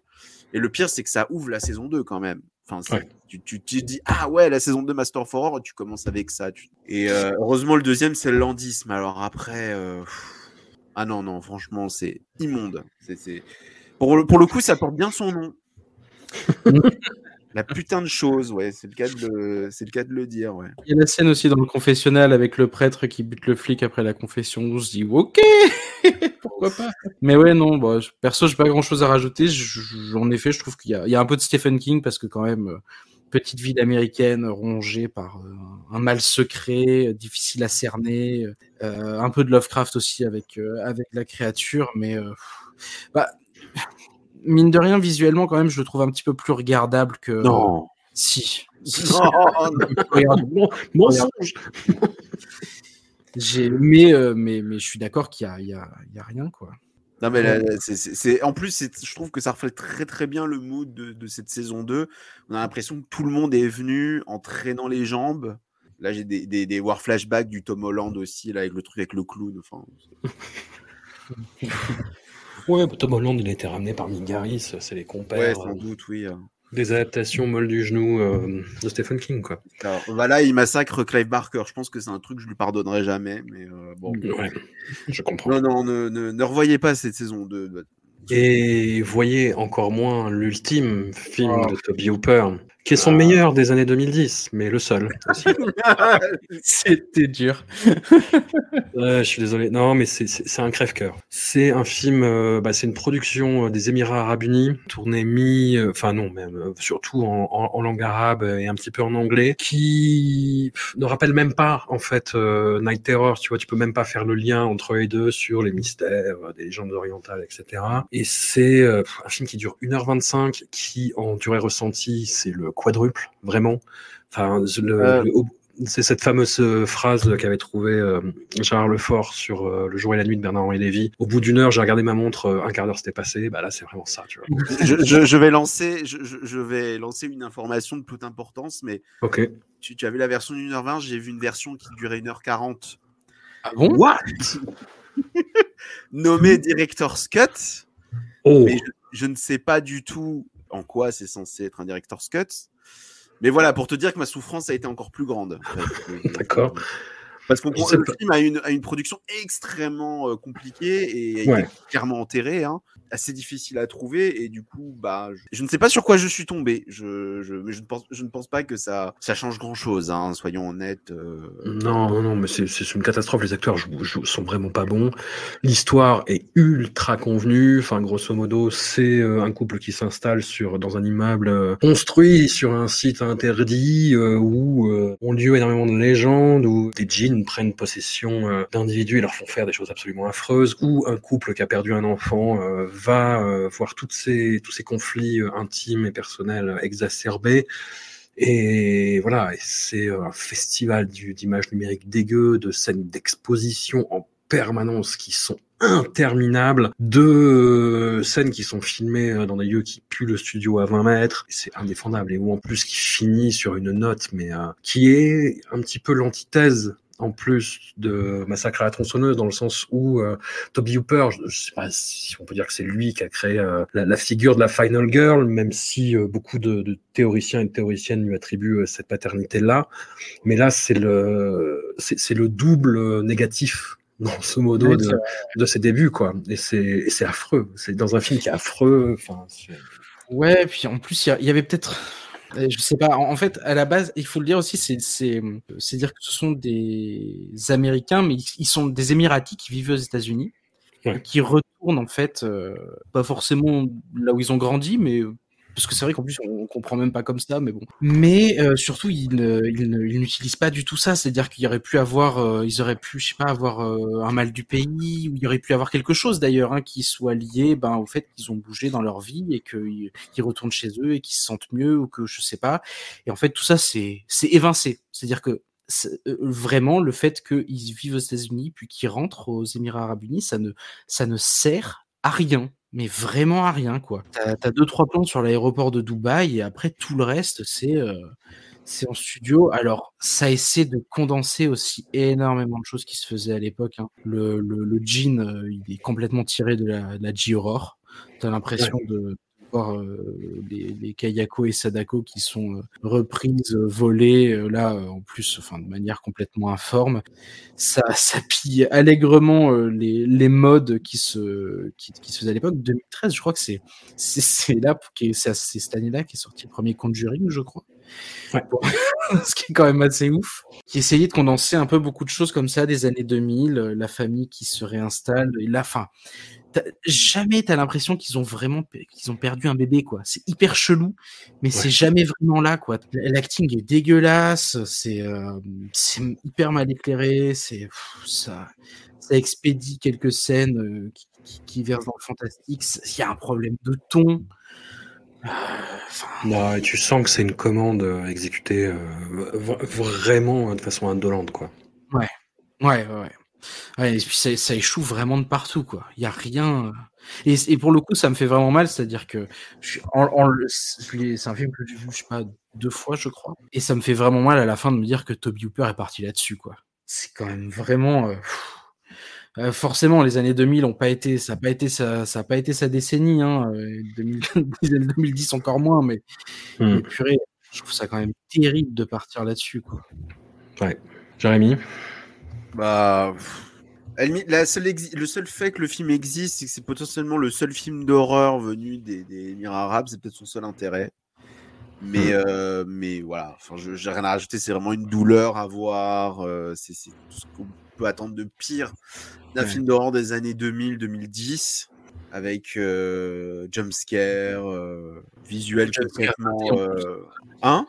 Il va rater cette jumpscare, quoi. oui, en plus. C'est, on n'est même pas sûr que le mec était là derrière la caméra. Enfin, la, la, la tristesse est totale et absolue. Et puis, comme je disais, en effet, c'est un film qui a été, euh, je pense, pas mal enterré en mode euh, non, non, ça n'a jamais existé. Et puis peut-être pas à tort, hein, parce que bon, voilà. Je, Puis, puis dès- dès la fin du tournage, je pense, parce que pareil, euh, des fois, t'as l'impression de regarder une version pré-prod dans laquelle il manquerait des bruitages ou des musiques. C'est ça. C'est le film est, vide à ce point que des fois, tu te dis ah putain, non seulement il se passe rien à l'écran, mais en plus t'as aucune musique pour aucun son pour euh, venir essayer de, de, de suppléer ça quoi. C'est euh, ouais non c'est, je sais pas s'il essaie de nous faire ressentir la solitude que vit ce couple dans cet hôtel euh, maudit, sans, musique, sans bruit, sans rien. Mais alors là, waouh, c'est Ouais, c'est douloureux. Non, non, mais c'est une immense tristesse parce qu'on on l'a répété plusieurs fois euh, dans la première partie, même sur ses films les plus mineurs. Toby Hooper, c'est quelqu'un qui était compétent en fait, qui avait, euh, qui était très sagace en termes de mise en scène, qui avait le sens, euh, un sens du rythme, qui avait une efficacité dans la façon de trouver des images et ça se perd complètement dans cette seconde partie, quoi. Ça devient un, exécutant, quelqu'un qui n'a plus de passion, quelqu'un euh, qui, qui, qui bâcle ses films et qui s'en fout en fait. À part dans quelques exceptions vraiment dégénérées comme The Mangler et, euh, et Night Terrors, quoi, qui sont peut-être les seuls films à sauver euh, de cet épisode. Et ce qui, est, ce qui est quand même un peu triste parce que c'est des objets euh, qui sont très très très bis et, et, et, sympathiques, mais qui peuvent se défendre. Mais euh, la télé aussi. Voilà. Oui, à la télé, oui, quelque, quelque chose, ouais. C'est vrai que le, pour, pour, le coup, là, de la deuxième moitié de sa carrière, l'épisode de Perversion of Science, euh, et c'est peut-être le truc le plus drôle et le plus sympa qu'il oui. fait. Oui, oui, oui, mais il y a une dilution de son savoir-faire, moi, je trouve ouais, vraiment. hein. Complètement, complètement. C'est, ça m'a rendu triste. Ouais, ouais non, mais je... tout à fait honnêtement, encore plus que Wes Craven. hein. Euh... Ouais. C'est vrai qu'on a fait, euh, on, on l'a découpé en deux de cette manière, mais c'est vrai que la première partie de sa carrière, en, en contraste, et il euh, y a quand même des trucs vraiment cool, quoi. ouais, ouais, ouais. Puis il y a une flamboyance, puis il y a, y a une maîtrise que qu'on a beaucoup de mal à retrouver, quoi. Moi, je me, je me, enfin, je me rappelle beaucoup de d'articles d'époque de, de, de, Mortuary où les gens, tu sentais, tu sentais qu'ils se forçaient à aimer, quoi. Mmh. Tu sentais que euh, y avait, il y avait une, encore, je pense, un, un, un panorama horrifique qui était euh, peut-être un, un, peu plus vivace et qui commençait à rebondir par rapport au désert des années 90, mais euh, ouais, où tu cherchais un petit peu ah, le, le, truc qui pouvait te redonner un petit peu le, le feu sacré, quoi. Mmh. Et mais c'est d'une tristesse, quoi. A posteriori, c'est une tristesse, mais infinie, quoi. C'est euh... et autant, tu vois, Wes Craven, euh, pareil, ça a été en, en, montagne russe avec une lente descente, mais où ça ressemblait quand même à du cinéma. Là, c'est à peine du cinéma, quoi, ce qu'il a fait sur la fin. C'est, c'est marrant, mais euh, parce que le, le, son bouquin, euh, Midnight Movies, ouais. euh, il est sorti en 2009. Mm -hmm. Et je suis en train de voir qu'en fait, il ne fait jamais référence. Il parle d'un peu de sa filmo, mais en fait, il ne fait jamais référence à rien euh, de sa deuxième partie de filmo, quoi. Il, ouais. il, il, la mentionne jamais. Et par contre, un truc qu'il mentionne, et c'est vrai que c'est peut-être aussi un des, un, des, un des points de sa carrière, c'est qu'il mentionne dans ce bouquin aussi sa relation au studio et sa relation extrêmement conflictuelle au studio et sa volonté de ne jamais en être, en fait. De ouais. jamais participer à ce système et euh, il parle, enfin, à un moment donné, il, il fait, euh, bon, l'analogie est simple, hein, mais euh, il fait l'analogie entre euh, quelqu'un qui se ferait dépecer euh, par un gang de zombies avec une réunion avec un, un producteur, quoi. Mmh. Et t'as vraiment l'impression que c'est peut-être une des seules analogies, un des seuls trucs qui marche dans ce bouquin, c'est qu'à un moment donné, je disais, ce côté documentaire fait que, oui, on comprend que euh, il n'a pas du tout envie de mettre les pieds. En fait, je sais pas, si, enfin, je sais pas si on lui a refusé des choses ou s'il a eu des, des, mauvaises expériences à titre personnel, mais, euh, mais oui, visiblement, euh, ça, ça, ça l'angoissait terriblement. il préférait, il préférait mine de rien faire des petits trucs euh, sans moyens que, que, que n'importe quoi d'autre, à mon avis. Ouais. Jérémy euh, Comparé Craven, parce que c'est celui qu'on a traité avant, mais Craven, c'était vraiment de la dent et jusqu'au bout, finalement, c'est quelqu'un qui pouvait encore à peu près s'en sortir, surprendre, même mmh. si euh, ces grands films, t'es un peu derrière lui, mais Toby Hooper, c'est vraiment le mec qui s'est fait euh, avaler tout cru, quoi. D'ailleurs, je pense que des deux, enfin, de, de, de, de, ces deux-là, je pense que celui qui s'en tirait le mieux, c'est quand même Carpenter, qui lui aussi a eu des, des mêlées avec des studios, mais qui à chaque fois revenait vers l'indépendant et, et se débrouillait quand même très bien. Mmh. Et, euh, et, dans la sensation que quelqu'un comme Hooper, lui, n'a pas réussi du tout à trouver euh, cet équilibre-là. Euh... Ou Romero aussi. Hein. Romero, je pense qu'il s'est assez bien défendu quand même euh, vers la fin de sa carrière, même si c'était pas non plus euh, tout, tout, tout, tout n'était pas glorieux. Mais Hooper, je pense que c'est vraiment celui qui qui qui, euh, qui inspire le plus, ouais, une profonde tristesse, quoi. Je peux pas m'empêcher d'avoir une forme de cynisme aussi, tu vois. Même dans les trucs qui me tiennent un peu à cœur, c'est vraiment un côté un truc de sale gosse, quoi tu vois, mmh. et, et, de sale gosse branleur, pour le coup, en plus. Mmh, ouais. Ouais, je suis assez d'accord. Mais il a quand même fini sa carrière sur la, pas sur la réhabilitation, mais sur le, le sacre je dirais, vraiment de Massacre à la tronçonneuse avec son voilà sa, sa, sa version remasterisée où il a tourné euh, un petit peu partout. Toi, tu l'avais vu, Hugo, tu disais dans la première partie au Grand Rex, c'est ça? Oui, c'est ça, ouais, ouais. Il était, euh, il était venu euh, parler. Je sais plus, si il, y avait son, son, son court métrage là, The Heisters, je crois. Ouais. qui était Ouais. Avant et, euh, et il était venu parler de massacre et c'est vrai que bah en plus en plus c'est ouf mais c'est c'est là aussi qu'on voit une des une des grandes grandes grandes différences avec Wes Craven c'est que Toby Hooper n'est pas un très bon orateur euh, je sais pas Ah. si ça le faisait chier de venir. euh, je pense pas que ça le faisait chier en vrai, mais euh, le truc c'est que Wes Craven, tu, il avait une voix euh, hyper suave. Tu pouvais l'écouter pendant des heures. Il parlait euh, avec énormément d'aisance. Toby Hooper, c'était vraiment pas ça hein, euh, quand il est passé. C'était un prof, Wes Craven aussi. Ouais, ouais, ouais, c'est ça. Ouais, Wes Craven c'était un prof et il avait ce ton-là. Toby Hooper, c'était pas du tout ça. hein. Dans toutes les interventions que dans lesquelles je l'ai entendu, euh, il hésite, il saute d'une idée à l'autre, il bégaye beaucoup. Enfin, je veux dire, c'est vraiment pas du tout le même flot de parole ni rien. Et c'était c'était un petit peu ça aussi au Grand Rex, mais quand même avec l'émotion de, de, de, de le voir en vrai et de voir un massacre euh, qui, est dans- qui était dans un super état, quoi. C'était fabuleux. Enfin, Mm. j'étais vraiment, j'ai eu l'impression, même si j'avais vu le film avant, j'ai vraiment eu l'impression de le découvrir. Et c'est vrai que bon bah tant mieux quoi. S'il a pu aussi, euh, je, je sais même pas en quelle année c'était. C'était quoi? C'était 2014, 2015 cette remasterisation? Oui, c'est à peu près, hein. autour de là, ouais. Ouais. S'il a pu avoir réhabilitation de massacre avec sa remasterisation, euh, tant mieux parce que parce que c'est vrai que le film le mérite. Mais, euh, mais je pense qu'il était difficile à cerner parce que j'ai l'impression qu'il racontait aussi des trucs un peu contradictoires d'une interview à l'autre. hein. Ouais. Euh, chaque fois que je le lis ou que je l'entends, que j'ai- l'impression que euh, il raconte aussi des choses qui peuvent l'arranger. hein. Mais ceci dit, euh, en- final, au final, c'est le bouquin qui me sert le plus de référence, même si même si c'est une fiction, mais euh, mais le bouquin, euh, on va dire, sous-entend des choses dans son rapport aux journalistes, aux journalistes des, des médias mainstream, qui est pas qui est pas hyper glorieux non plus, quoi. Donc donc ouais, non, c'est une personnalité finalement assez peut-être euh, peut-être assez asocial et pareil hein, dans le bouquin c'est quelque chose qui, qui, qui dit très explicitement c'est-à-dire qu'il a vraiment envie de vivre dans sa maison et qu'on lui foute la paix quoi Bah écoutez, c'est ce qu'on va faire, du coup. Messieurs, où est-ce qu'on peut vous, vous retrouver Jérémy, toujours euh, Bah, sur Chaos, c'est plus le chaos. Euh, et quant à moi bah, dans le podcast inspiré de faits réels euh, que je anime avec mon compère Mathias qu'on salue, qu'on embrasse. Nous, on se retrouve bientôt pour ah, ah, une autre intégrale. Je ne dis pas quoi pour l'instant, mais, euh, mais ça va être, euh, ça va secouer. Voilà, c'est tout ce que je peux dire. Un immense merci à vous, messieurs, et, euh, et à tout vite, du coup. bah, merci à vous Merci à toi.